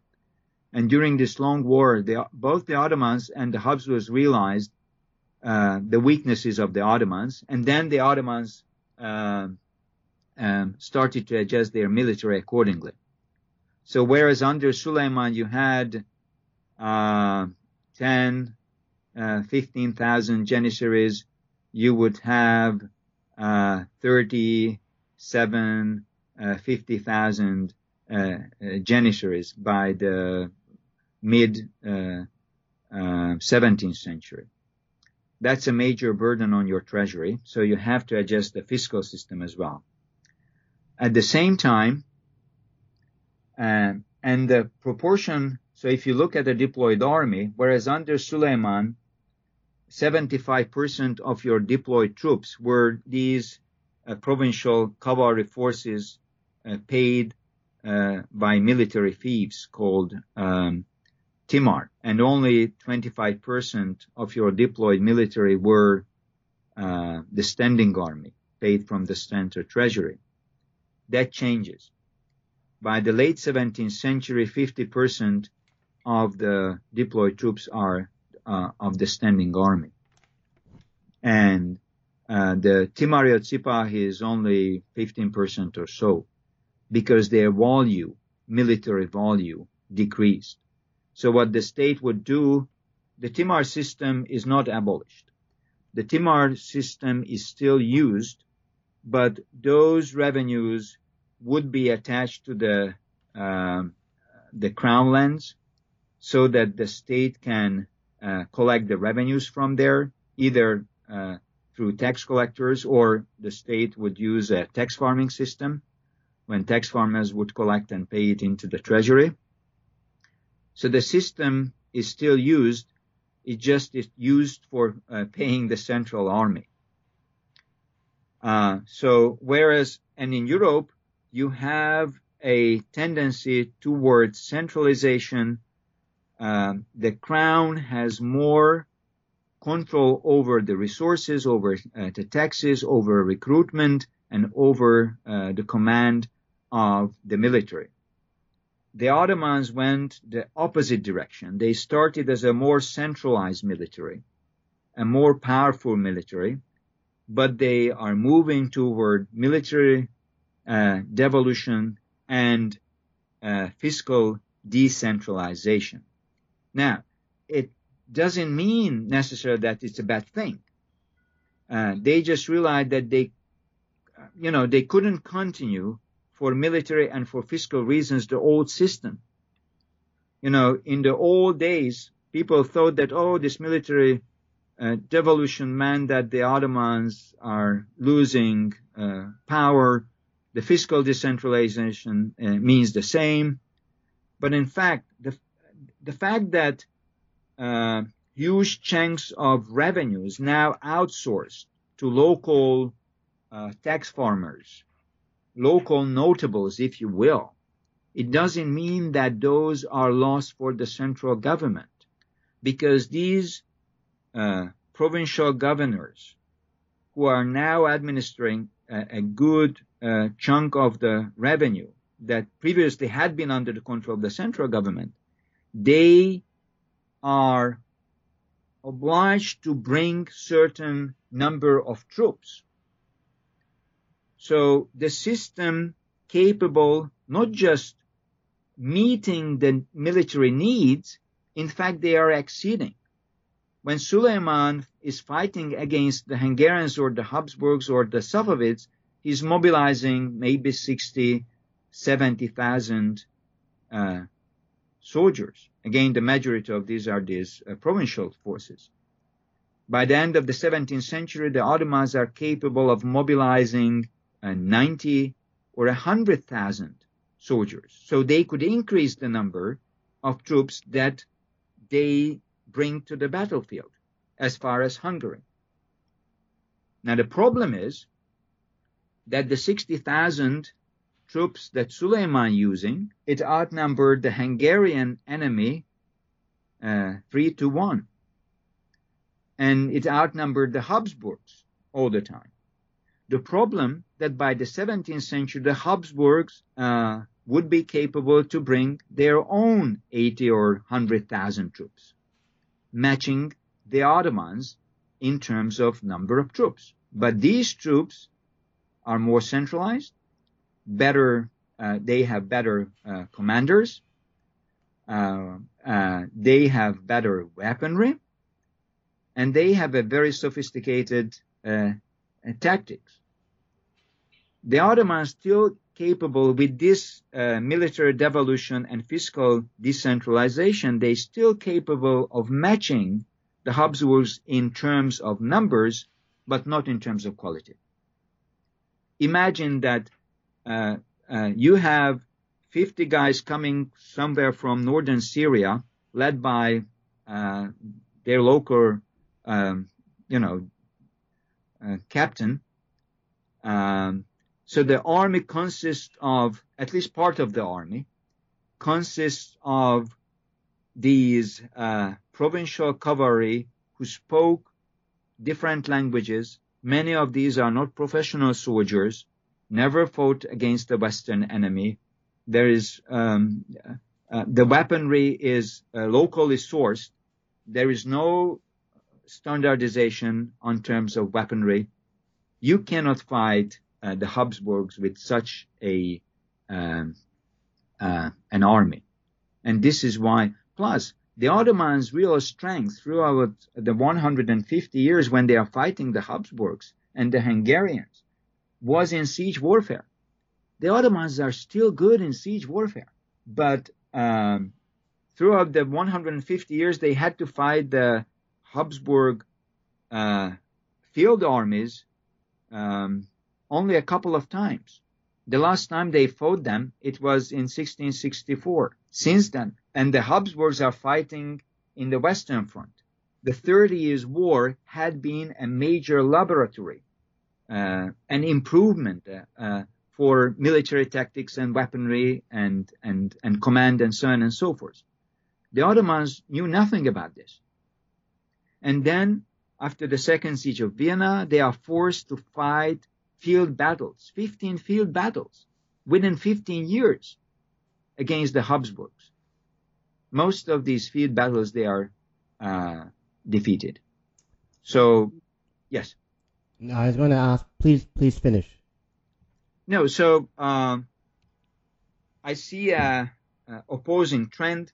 The Habsburgs partly uh, because of the Ottoman pressure, military superiority, uh, went toward a, a centralization, military innovation, fiscal centralization, bureaucratic centralization, and um, thanks to these uh, changes and thanks to the aid that they are receiving from the Holy Roman Emperor, from the papacy, uh, from their uh, allies like Venice, are were capable of uh, deploying an army which, for the first time in their history, uh, in in the wars against the Ottomans, now matched the Ottomans in terms of numbers. The Ottomans went the opposite direction towards uh, military uh, devolution and military uh, and fiscal decentralization. That still produced the numbers, but not uh, the quality, not the leadership, not the experience. How important to Ottoman military success was the comparative weaknesses of the pre-existing Balkan states? Weak as compared to, say, Valois France or Habsburg Spain, etc. I try to present the uh, emergence of the Ottomans in their European context, and I emphasize that um, by the time the Ottomans cross the Dardanelles Straits and start their uh, conquest in the Balkans, there is no major state in the uh, in southeastern Europe in the Balkan Peninsula. Um, that is, um, they emerged or they continued their conquest in a power vacuum. So if you look at the map of the Balkan Peninsula prior to the Ottoman uh, conquest, there were three major states that controlled this region, the Byzantine Empire, Serbia, and Bulgaria. But all of them had been weakened by the time the Ottomans appeared in southeastern Europe. Uh, the Byzantine Empire had been engulfed in a civil war. Serbia broke up into competing principalities uh, around uh, the mid 14th um, century, and especially after the extinction of the Nemanjic dynasty that ruled Serbia. And Bulgaria was uh, partitioned into two parts by its ruler, Tsar Alexander, between his two sons. And in the meantime, in what is uh, north, what was northeastern Bulgaria, um, a lord, a local warlord, possibly of Turkish origin, called Dobrotica, uh, from whose name Dobruja comes. Uh, so um, when the Ottoman appear in the Balkans, there is no major uh, power, and that uh, certainly aided the Ottomans. And the Ottomans played the civil war and uh, the war between these local lords uh, very skillfully. One of the arguments of Balkan nationalist discourse in the 19th and uh, up to, say, 20, 30 years ago, and indeed uh, Balkan historiography, was that um, Ottoman rule did long term damage to the economic structures of the Balkans. Would you agree or disagree with this uh, assertion? So, uh, as you mentioned, up until uh, 20 years or so ago, so there is a serious reconsideration uh, uh, due to new research, even among uh, historians um, uh, in the former Yugoslavia, Bulgaria, or even in Greece. So, first of all, the, the problem was that for a very long time, historians didn't take into consideration the uh, the two Ottoman Empire uh, paradigm. That is, um, if we talk about an Ottoman Empire that lasted for 600 years, you cannot pick, let's say, the 18th century of the 19th century and project back uh, economic realities, the weakness of the state to the 15th or the 16th centuries. And you cannot do the opposite either. Um, that is to take the so-called golden age of the Ottoman Empire, uh, uh, when the Ottoman institutions were functioning quite well, and project it uh, um, to future centuries. And this is exactly what uh, historians uh, had done in the past. Balkan nationalist historiography tend to focus on the 18th century and the 19th uh, century. Re- remember that many of the Balkan states were under Ottoman rule for uh, 400 years. and and they picked the 18th century and uh, whereas Turkish historians and uh, historians in Europe, Western Europe, or uh, or in the United States focused on the uh, era from the mid 15th century and the 16th centuries. And if you look at this earlier period, then you see uh, that there was economic development, population increase, there was urbanization, uh, the, firm, uh, the, formerly fractured peninsula was integrated into an empire, into an imperial system, which uh, regularized the systems of taxation, trade, and so on and so forth. So if you look at the 15th and 16th centuries, what you see, it's economic stability, economic development. The government, the Ottoman government in the uh, second part of the 15th century and the 16th century was able to survey the revenues, to regularize the taxes. It issued um, uh, so-called locos that told the local um, Ottoman landlords what to uh, uh, tax, how much to tax. They were very, very careful not to overtax the population. They studied the pre-Ottoman taxation systems and they adjusted their taxes accordingly, often lowering the taxes. Uh, they were able to punish overtaxation of the uh, tax-paying subjects uh, and monitor revenue collection and so on and so forth. And what you see, and imagine that that um, uh, prior to the Ottoman rule, when the, a merchant traveled from Vienna through the Balkans, he was stopped uh, many times and had to pay taxes to these uh, in this fractured political system to the local lords. When this territory was integrated into the Ottoman Empire, you paid taxes once when you entered into Ottoman territory.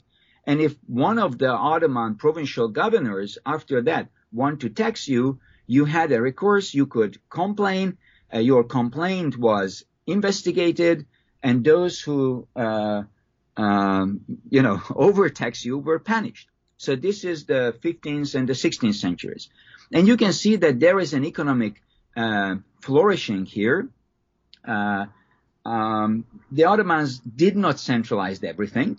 They accepted, uh, for instance, different monetary systems, but the uh, silver akçe that they were using as a uh, for accounting purposes, and uh, they used it to pay the janissaries and um, in everyday life as well. It was relatively stable. Um, so in this environment, um, in fact, everyone profited from this new uh, imperial system. There was an increase of population.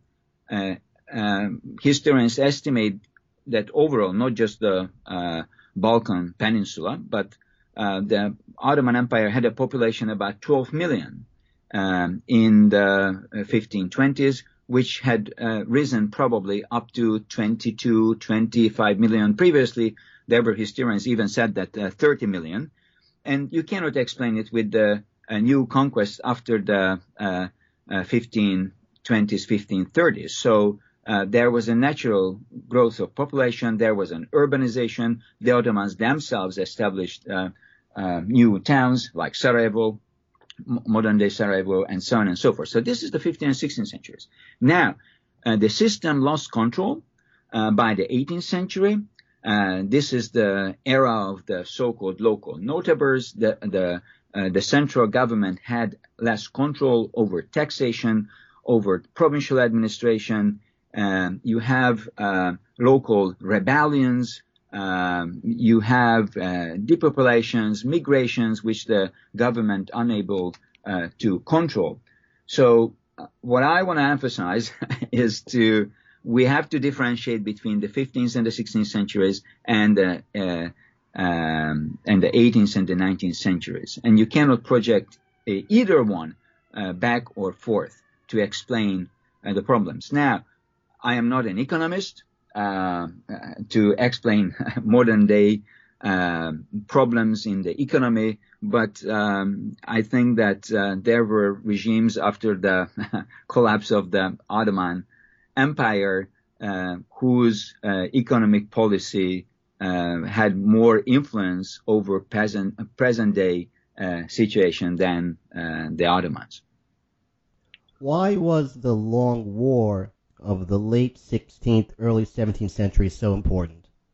So um, it is important uh, for many reasons. First of all, it's an excellent example to show that when you have a war between two major empires, it's not necessary because uh, of a conscious decision or a grand strategy or a plan uh, in one or the other imperial centers. The long war grew out from uh, smaller, uh, small wars, uh, skirmishes, cross-border skirmishes along the Bosnian-Croatian frontier by a belligerent Ottoman governor called Hassan Pasha. Now, and factionalism played a role in the Ottoman center as well. It so happened that there were two very powerful grand viziers. Uh, one was very successful uh, in the war against the Safavids between 1578 and uh, uh and uh, 90, and concluded a relatively good peace treaty. The other wasn't as successful, and he wanted to outshine his rival. This is Sinan Pasha, outshine his rival Ferhat Pasha, um, and uh, argued for a war against the Habsburgs in Hungary. And he used uh, these small wars and the major defeat of Hassan Pasha, where many Sanjak governors and Hassan Pasha, the governor of Bosnia uh, itself, was uh, killed as a pretext to launch his war. Now, um, it started, the real big war started in 1593 and it lasted until 1606.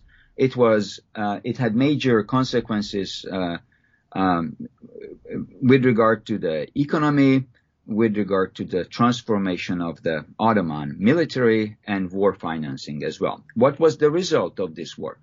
The Ottomans captured two important fortresses in Hungary, Eger and Kanizsa, and they uh, uh, established two new provinces in Hungary. But it really didn't mean major territorial expansion.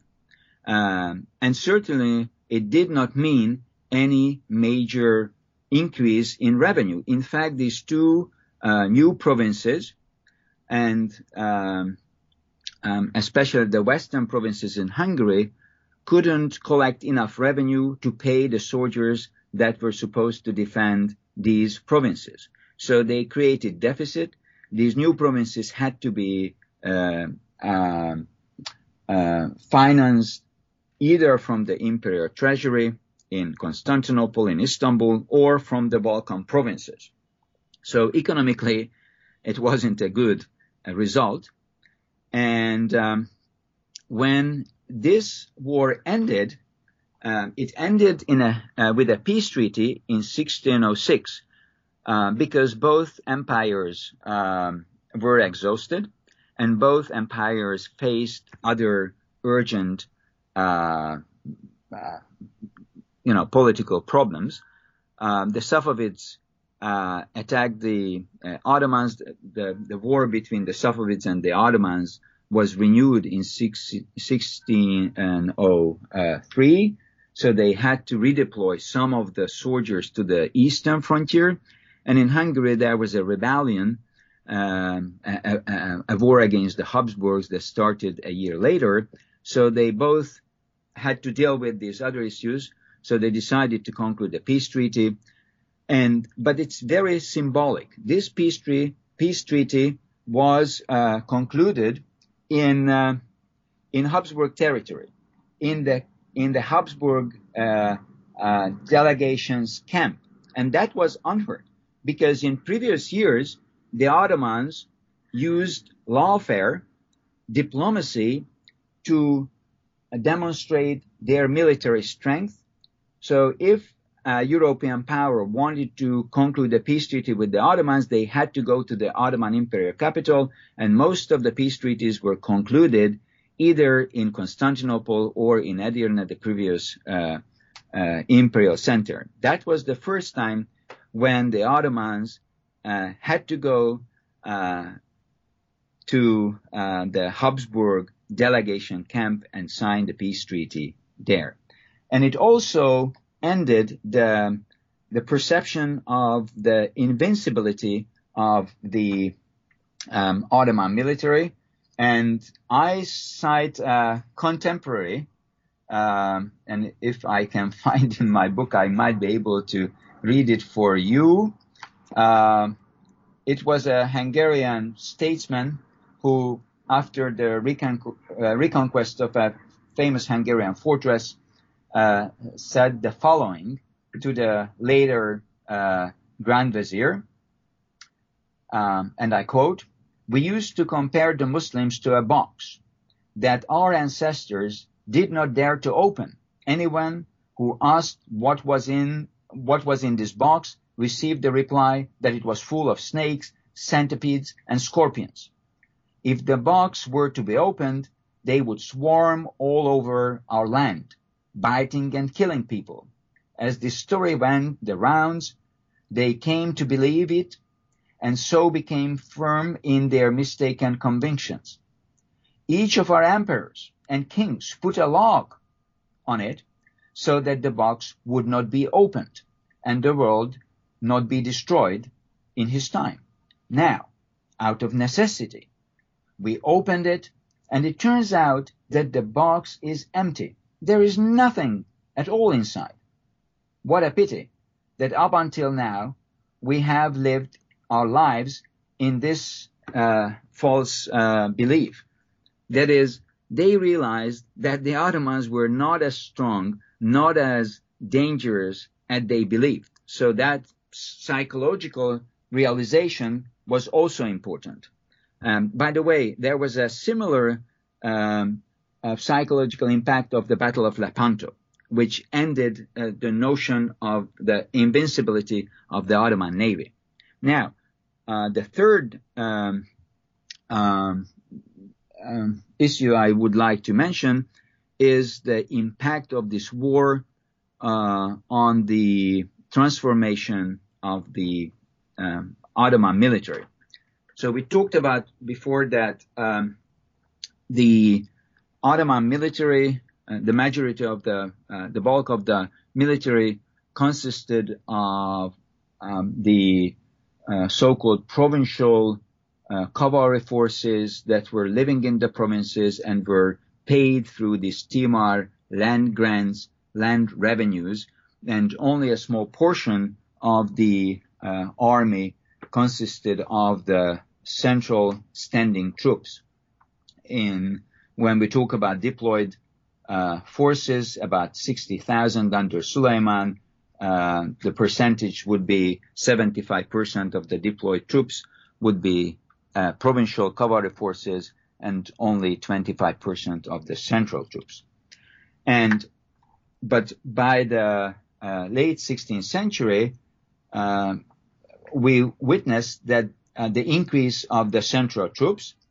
So by after the war, whereas under Suleiman it was about 16,000 um, two years after the death of Suleiman, uh, 19,000 soldiers, the central uh, army, which included the Janissaries, the artillery, and the palace cavalry.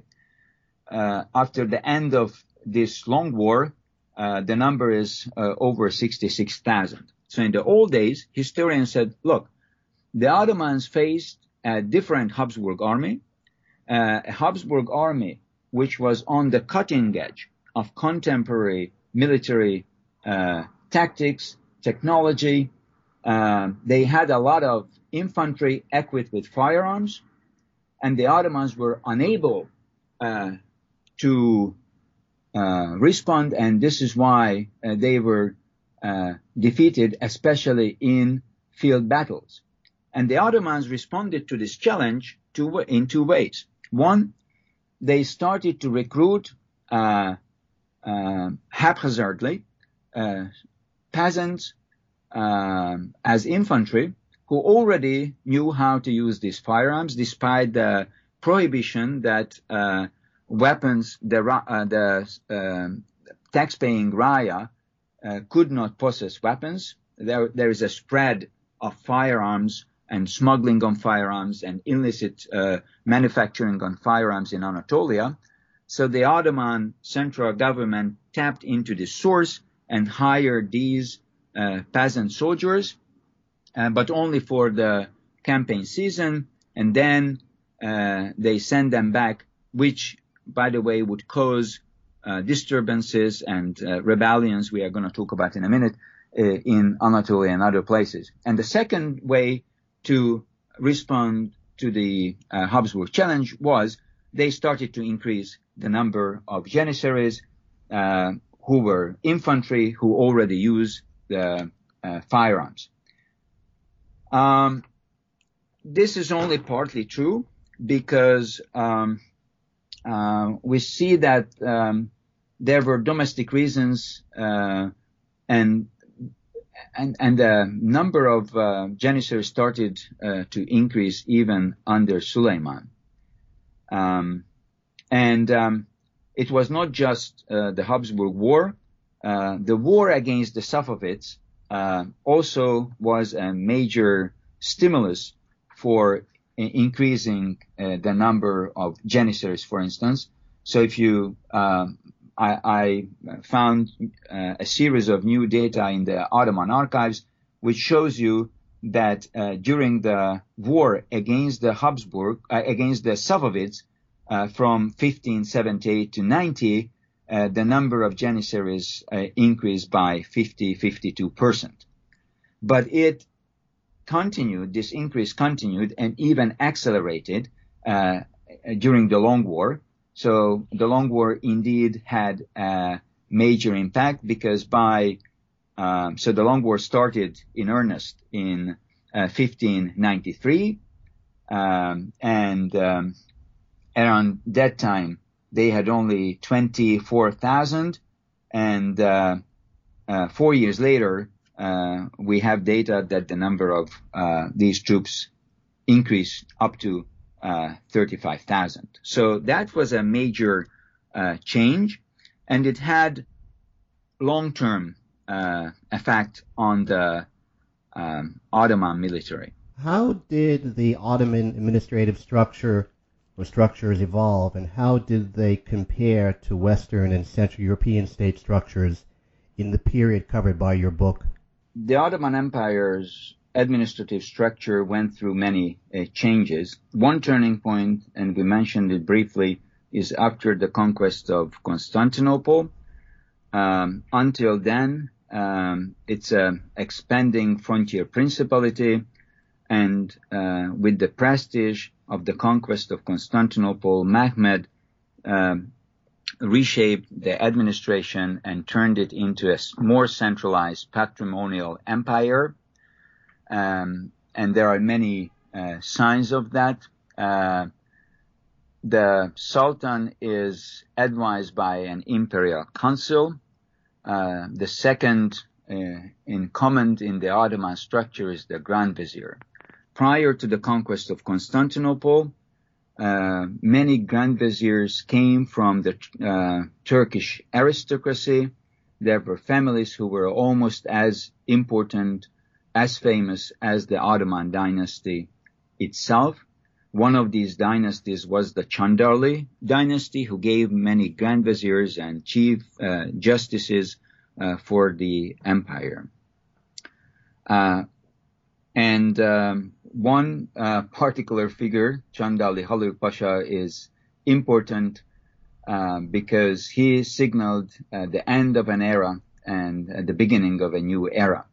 Chandarli Halil Pasha had been the Grand Vizier uh, of Mehmed II's father, uh, Murad II, and um, um, Murad II, when um, in uh, 1444, when he managed to uh, conclude a peace treaty with the Hungarians in 1444, uh, after a major uh, Hungarian uh, uh, campaign that reached almost as far as Sofia in the Balkans, he concluded a peace treaty with the Hungarians then he dealt with another uh, enemy of the early Ottoman state, the Karaman Principality um, in uh, Asia Minor. And after that, he resigned and made his uh, young 11 year old uh, uh, son, uh, Mehmed, the Sultan. I don't want to go into too much detail, but then the Hungarians would break the treaty, and that would lead to the so-called Crusade of Varna in November. And at that critical time, uh, Chandarli Halil Pasha, Grand Vizier, recalled uh, uh, Sultan Murad because he considered the young uh, Sultan unable to deal with uh, a major crusading invasion. And indeed, the Ottomans defeated this crusade at the Battle of Varna uh, in November. after that, the, the, Sultan resigned again, retired again, but then, in uh, two years later, there was an ins- insurrection rebellion um, by the Janissaries, who resented the reforms, the centralizing reforms of uh, the young sultan, uh, and the de- uh, devaluation of the silver akçe in which they received their um, uh, salaries. And then uh, Chandarli Halil Pasha recalled, now for good, um, the sultan uh, uh, the young sultan's father, Murad II, and he would rule until he dies in 1451. Uh, when now the 19 years old Mehmed II assumes power in 1451, he arrived a, with a, a, plan of centralizing the empire and uh, to conquer Constantinople. He retained the old Grand Vizier, Chandarli Halil Pasha, who opposed his plans to conquer Constantinople. He remembered the crusade of 1444 and he warned the young sultan that it would lead, uh, uh, it would provoke yet another uh, crusade against the Ottomans. It didn't happen, as we know, and the young sultan uh, captured, conquered Constantinople in 1453. Uh, the conquest of Constantinople, historians talk about decisive battles in history. If there was a decisive battle, the conquest of Constantinople was a decisive battle. It uh, gave the Ottoman Empire uh, an imperial capital with all the prestige. It gave the Ottoman Empire control over the trade routes uh, that were coming from the Black Sea through the uh, Straits to the Mediterranean. It uh, enhanced the young sultan's prestige in, in Islamdom because uh, Muslims first started to con- conquer Constantinople um, under the first Umayyad Caliph. Um, so and and several times after, and they failed. And this young Ottoman Sultan now managed to do that. But it was instrumental in the development of the Ottoman state and state institutions.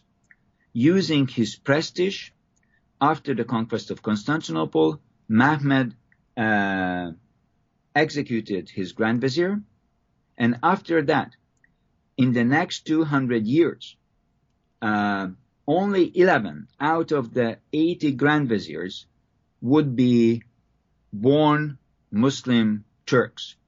The rest are either uh, people with no background coming from the so-called child levy, the child tax, uh, or from uh, the former uh, Byzantine Slav uh, nobility.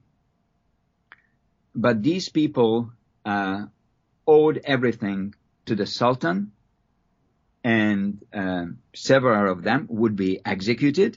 They didn't have uh, large landed estates. They didn't have uh, networks uh, like the old Turkish aristocracy was. So uh, this event symbolizes the transition uh, towards a more centralized patrimonial empire where the members of the administration served um, at the uh, request uh, of uh, the Sultan and could be deposed and killed uh, if the Sultan wanted to do that.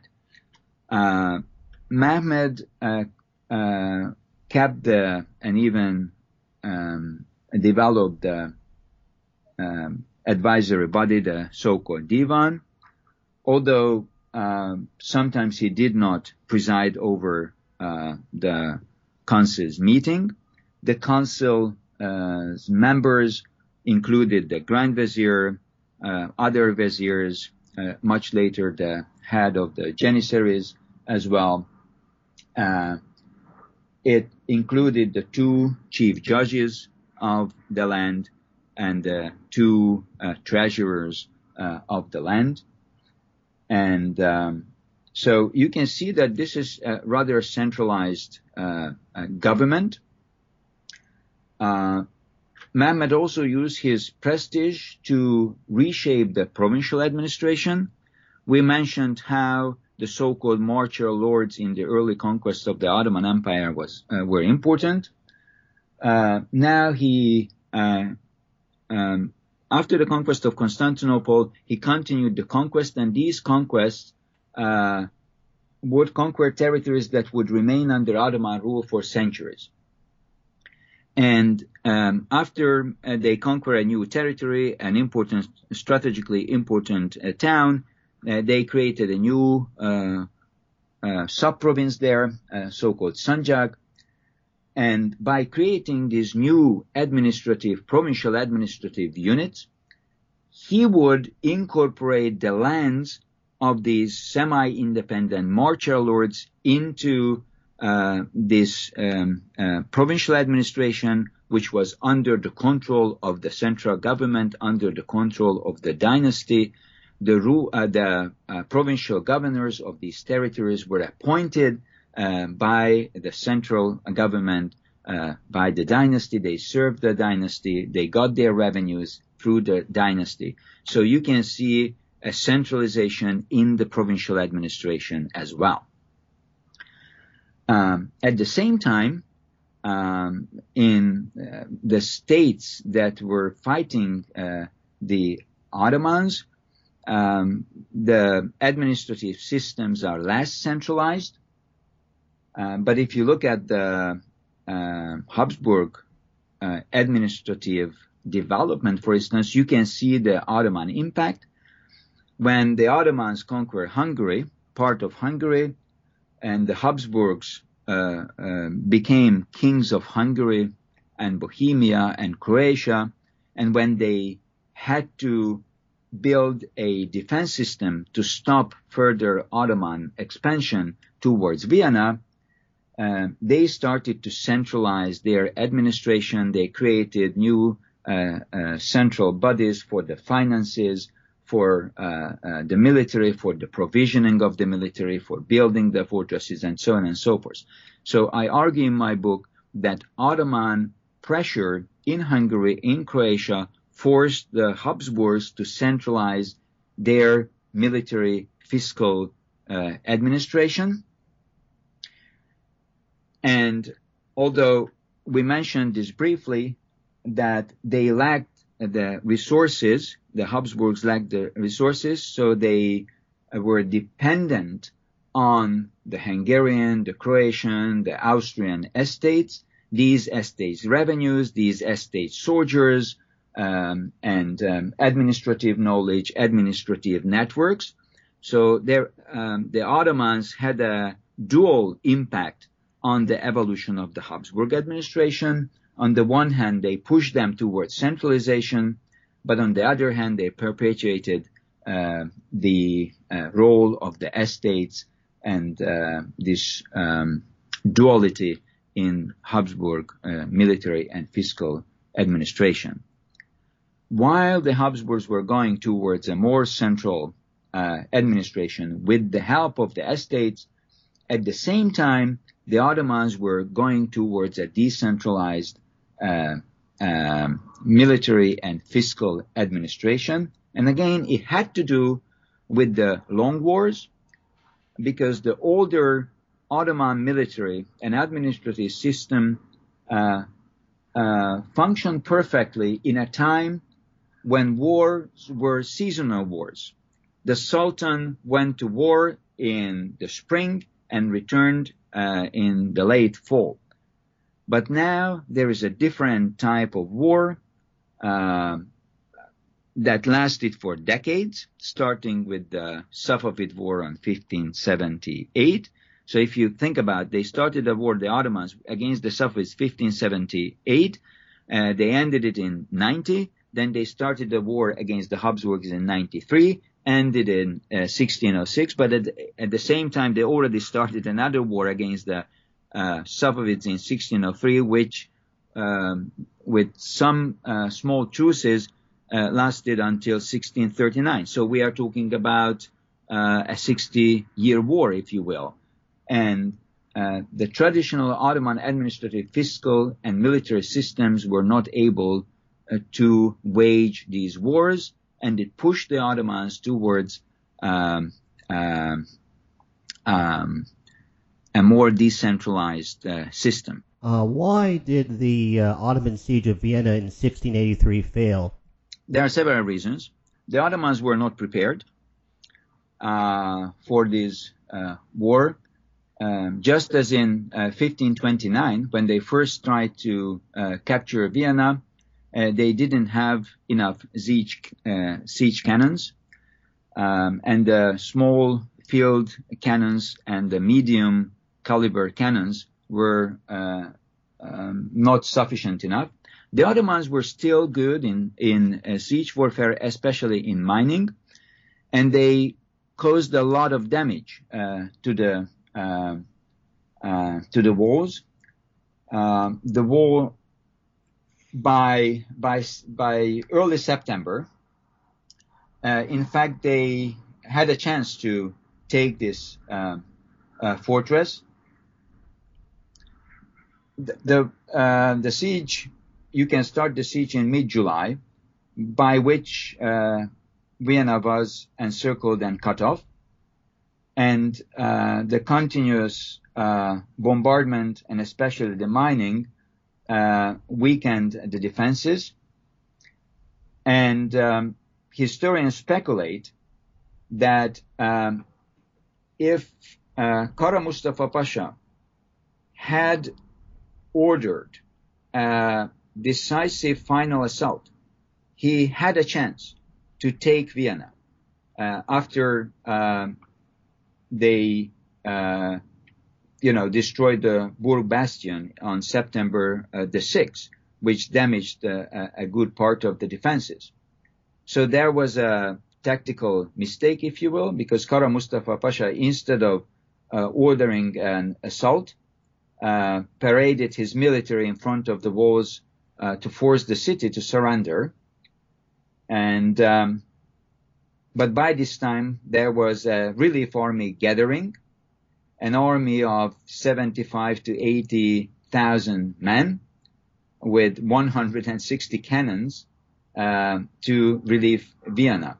Troops from Bavaria, Saxony, Franconia, Swabia, um, and um, um, also the troops of uh, King Sobieski uh, his Polish troops, some uh, 20,000 troops were coming. And uh, it was this coalition of Central European European forces that defeated the Ottoman army on September the 12th at, at Kahlenberg. Um, and um, so uh, this was the first time that the European forces in coalition were able to mobilize an army that was comparable in number um, to the Ottoman forces. It was better equipped. It was better led. It was better uh, uh, provisioned, and that uh, uh made uh, the difference. After the after they relieved Vienna, unlike in um, the mid 17th century, um, in um, in the 1660s, when they scored a major victory, and uh, a week later the Habsburgs concluded a peace treaty uh, with uh, the Ottomans. Now they pushed further, um, and um, in the next uh, 15 years they reconquered most of Hungary um, and they pushed the Ottomans back to the uh, other side of the Danube which they considered um, a border river. But it was again a coalition of European forces. A year later, uh, after this victory, uh, there was a former Holy League, uh, the Liga Sacra, and the Holy League's forces uh, attacked the Ottomans uh, in um, in multiple fronts and none of the contemporary empires was strong enough to fight a war uh, in multiple fronts. In fact, the Ottomans were very, very efficient prior to this to divide the Europeans, and they used uh, lawfare, they used diplomacy uh, to uh, divide the Europeans and to avoid multi-front engagement. So if you think about the Battle of Lepanto, for instance, not all the major empires or European states participated in the Battle of Lepanto because the Ottomans had previously uh, concluded a peace treaty, for instance, the Holy Roman Emperor in 1568. So the Holy Roman Emperor was not part of the Holy League um, uh, at the time of the Battle of Lepanto. They, con- uh, they uh, concluded a major peace treaty and a trade agreement with France uh, in 1569, uh, just a year before they conquer uh, Cyprus, which would provoke the Battle of Lepanto. They were unable to do this at the end of the 17th century because this coalition remained firm. Uh, even Russia would join this coalition two years later in 1686, and um, and um, Russian troops would uh, uh, would attack in the northeastern frontier um, of uh, the Ottoman Empire. Uh, they would, um, and the Poles would retake uh, uh Podolia. The Venetians are fighting the Ottomans in the Morea. The Habsburgs are pressing along the Danube.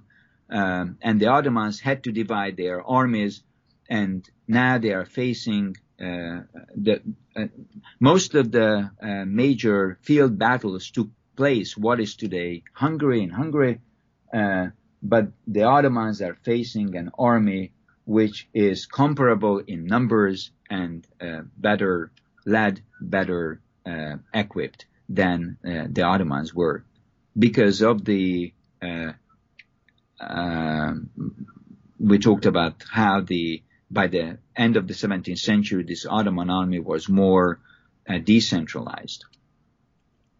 Would you say that um, the Ottomans' failure to evolve into a fiscal military state uh, and the European pattern contributed to those defeats of the late 17th, early 18th century? Their their defeat is uh, was due to many many factors.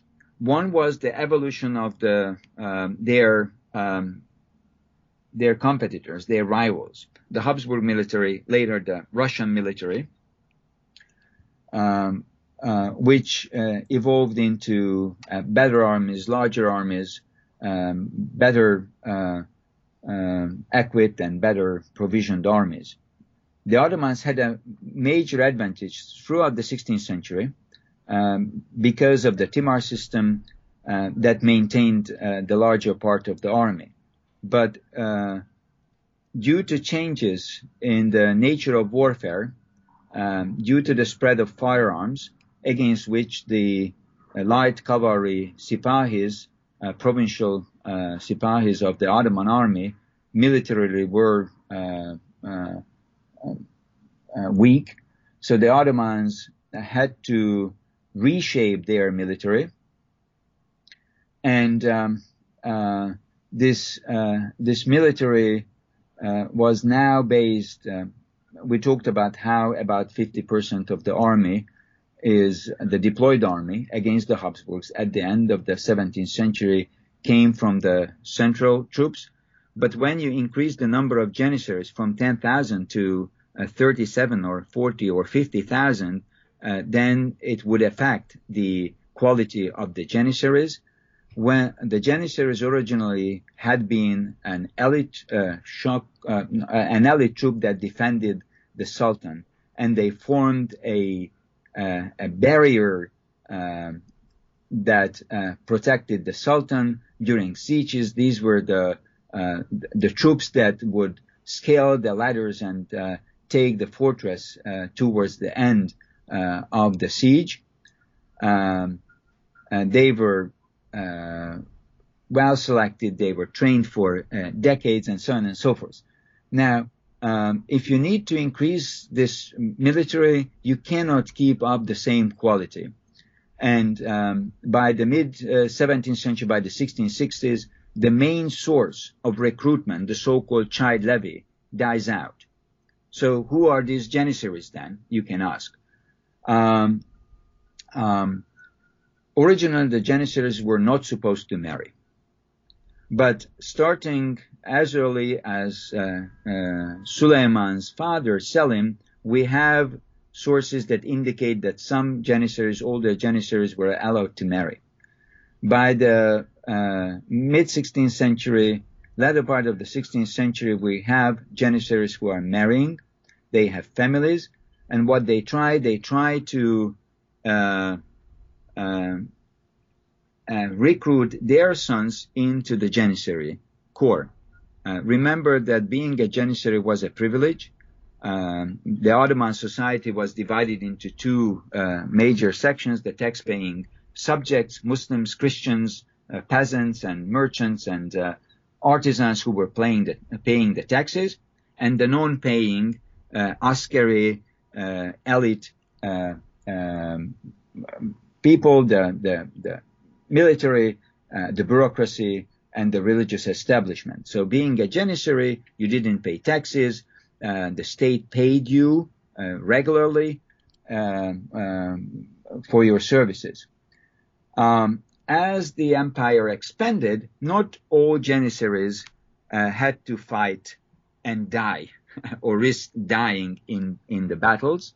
In fact, only about 20, 25% of these large numbers, we are talking about the 40,000 and the 50,000 of janissaries would be mobilized and risk their life during battles.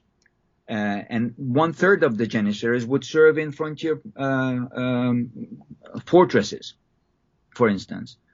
And um, a good portion of them would be uh, retired uh, janissaries or unable to fight that, but they still receiving their pensions, their salaries.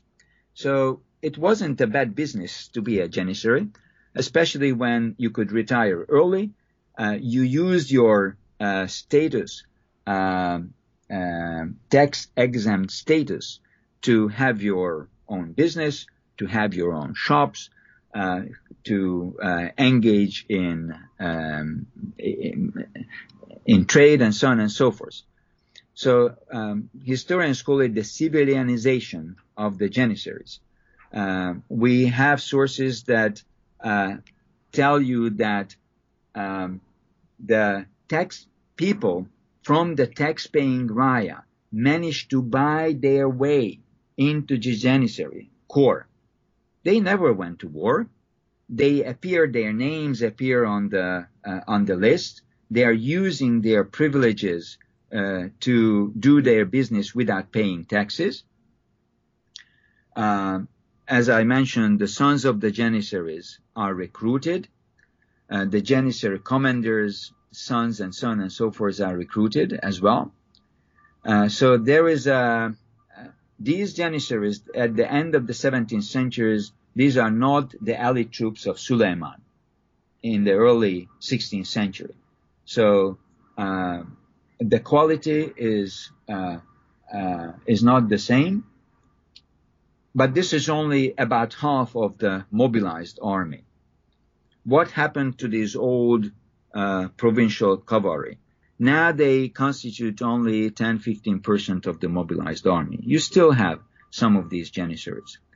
But um, whereas the provincial cavalry that was uh, paid through these uh, Timar land grants, uh, the, they are not mobilized, or a very small portion of these uh, uh, sipahis are mobilized.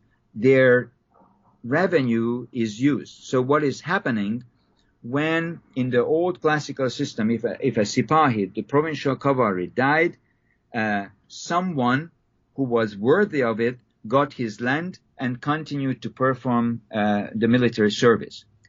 Because of the change in uh, the military and the nature of warfare, this, uh, this Ottoman uh, central government needed fewer of these uh, folks, these light cavalry.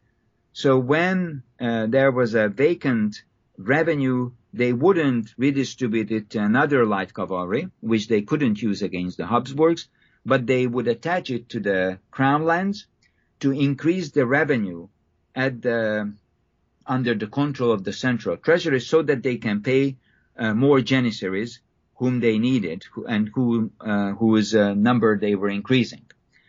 Um, in the faraway provinces, uh, the central government is unable to collect the revenues and they would farm out the collection of these revenues.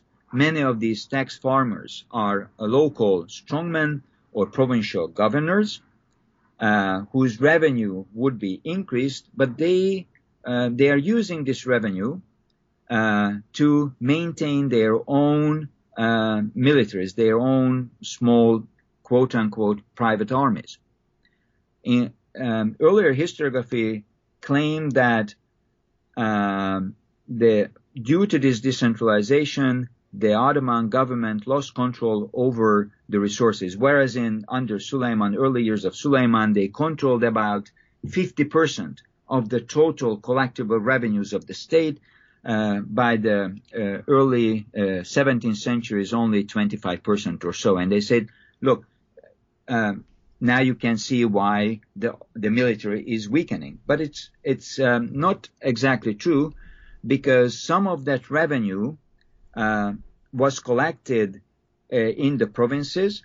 You have uh, about a dozen of provincial uh, treasuries, and they use these uh, revenues to pay uh, the frontier garrisons because the number of frontier garrisons and the army that is serving there increased also with the expansion of the Ottoman Empire. Another uh, part of this revenue is collected by these local strongmen and provincial governors, but it is not wasted because they are using it to maintain their own armies. And these armies were mobilized uh, at, uh, during the wars uh, at the end of the 17th century against the Habsburgs.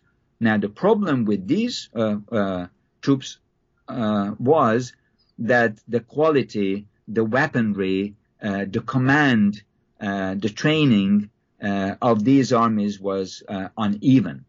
And it was very, very difficult to command an army that consisted of so many parts of so unequal quality. If you wanted people to take one thing away from your book, what would it be?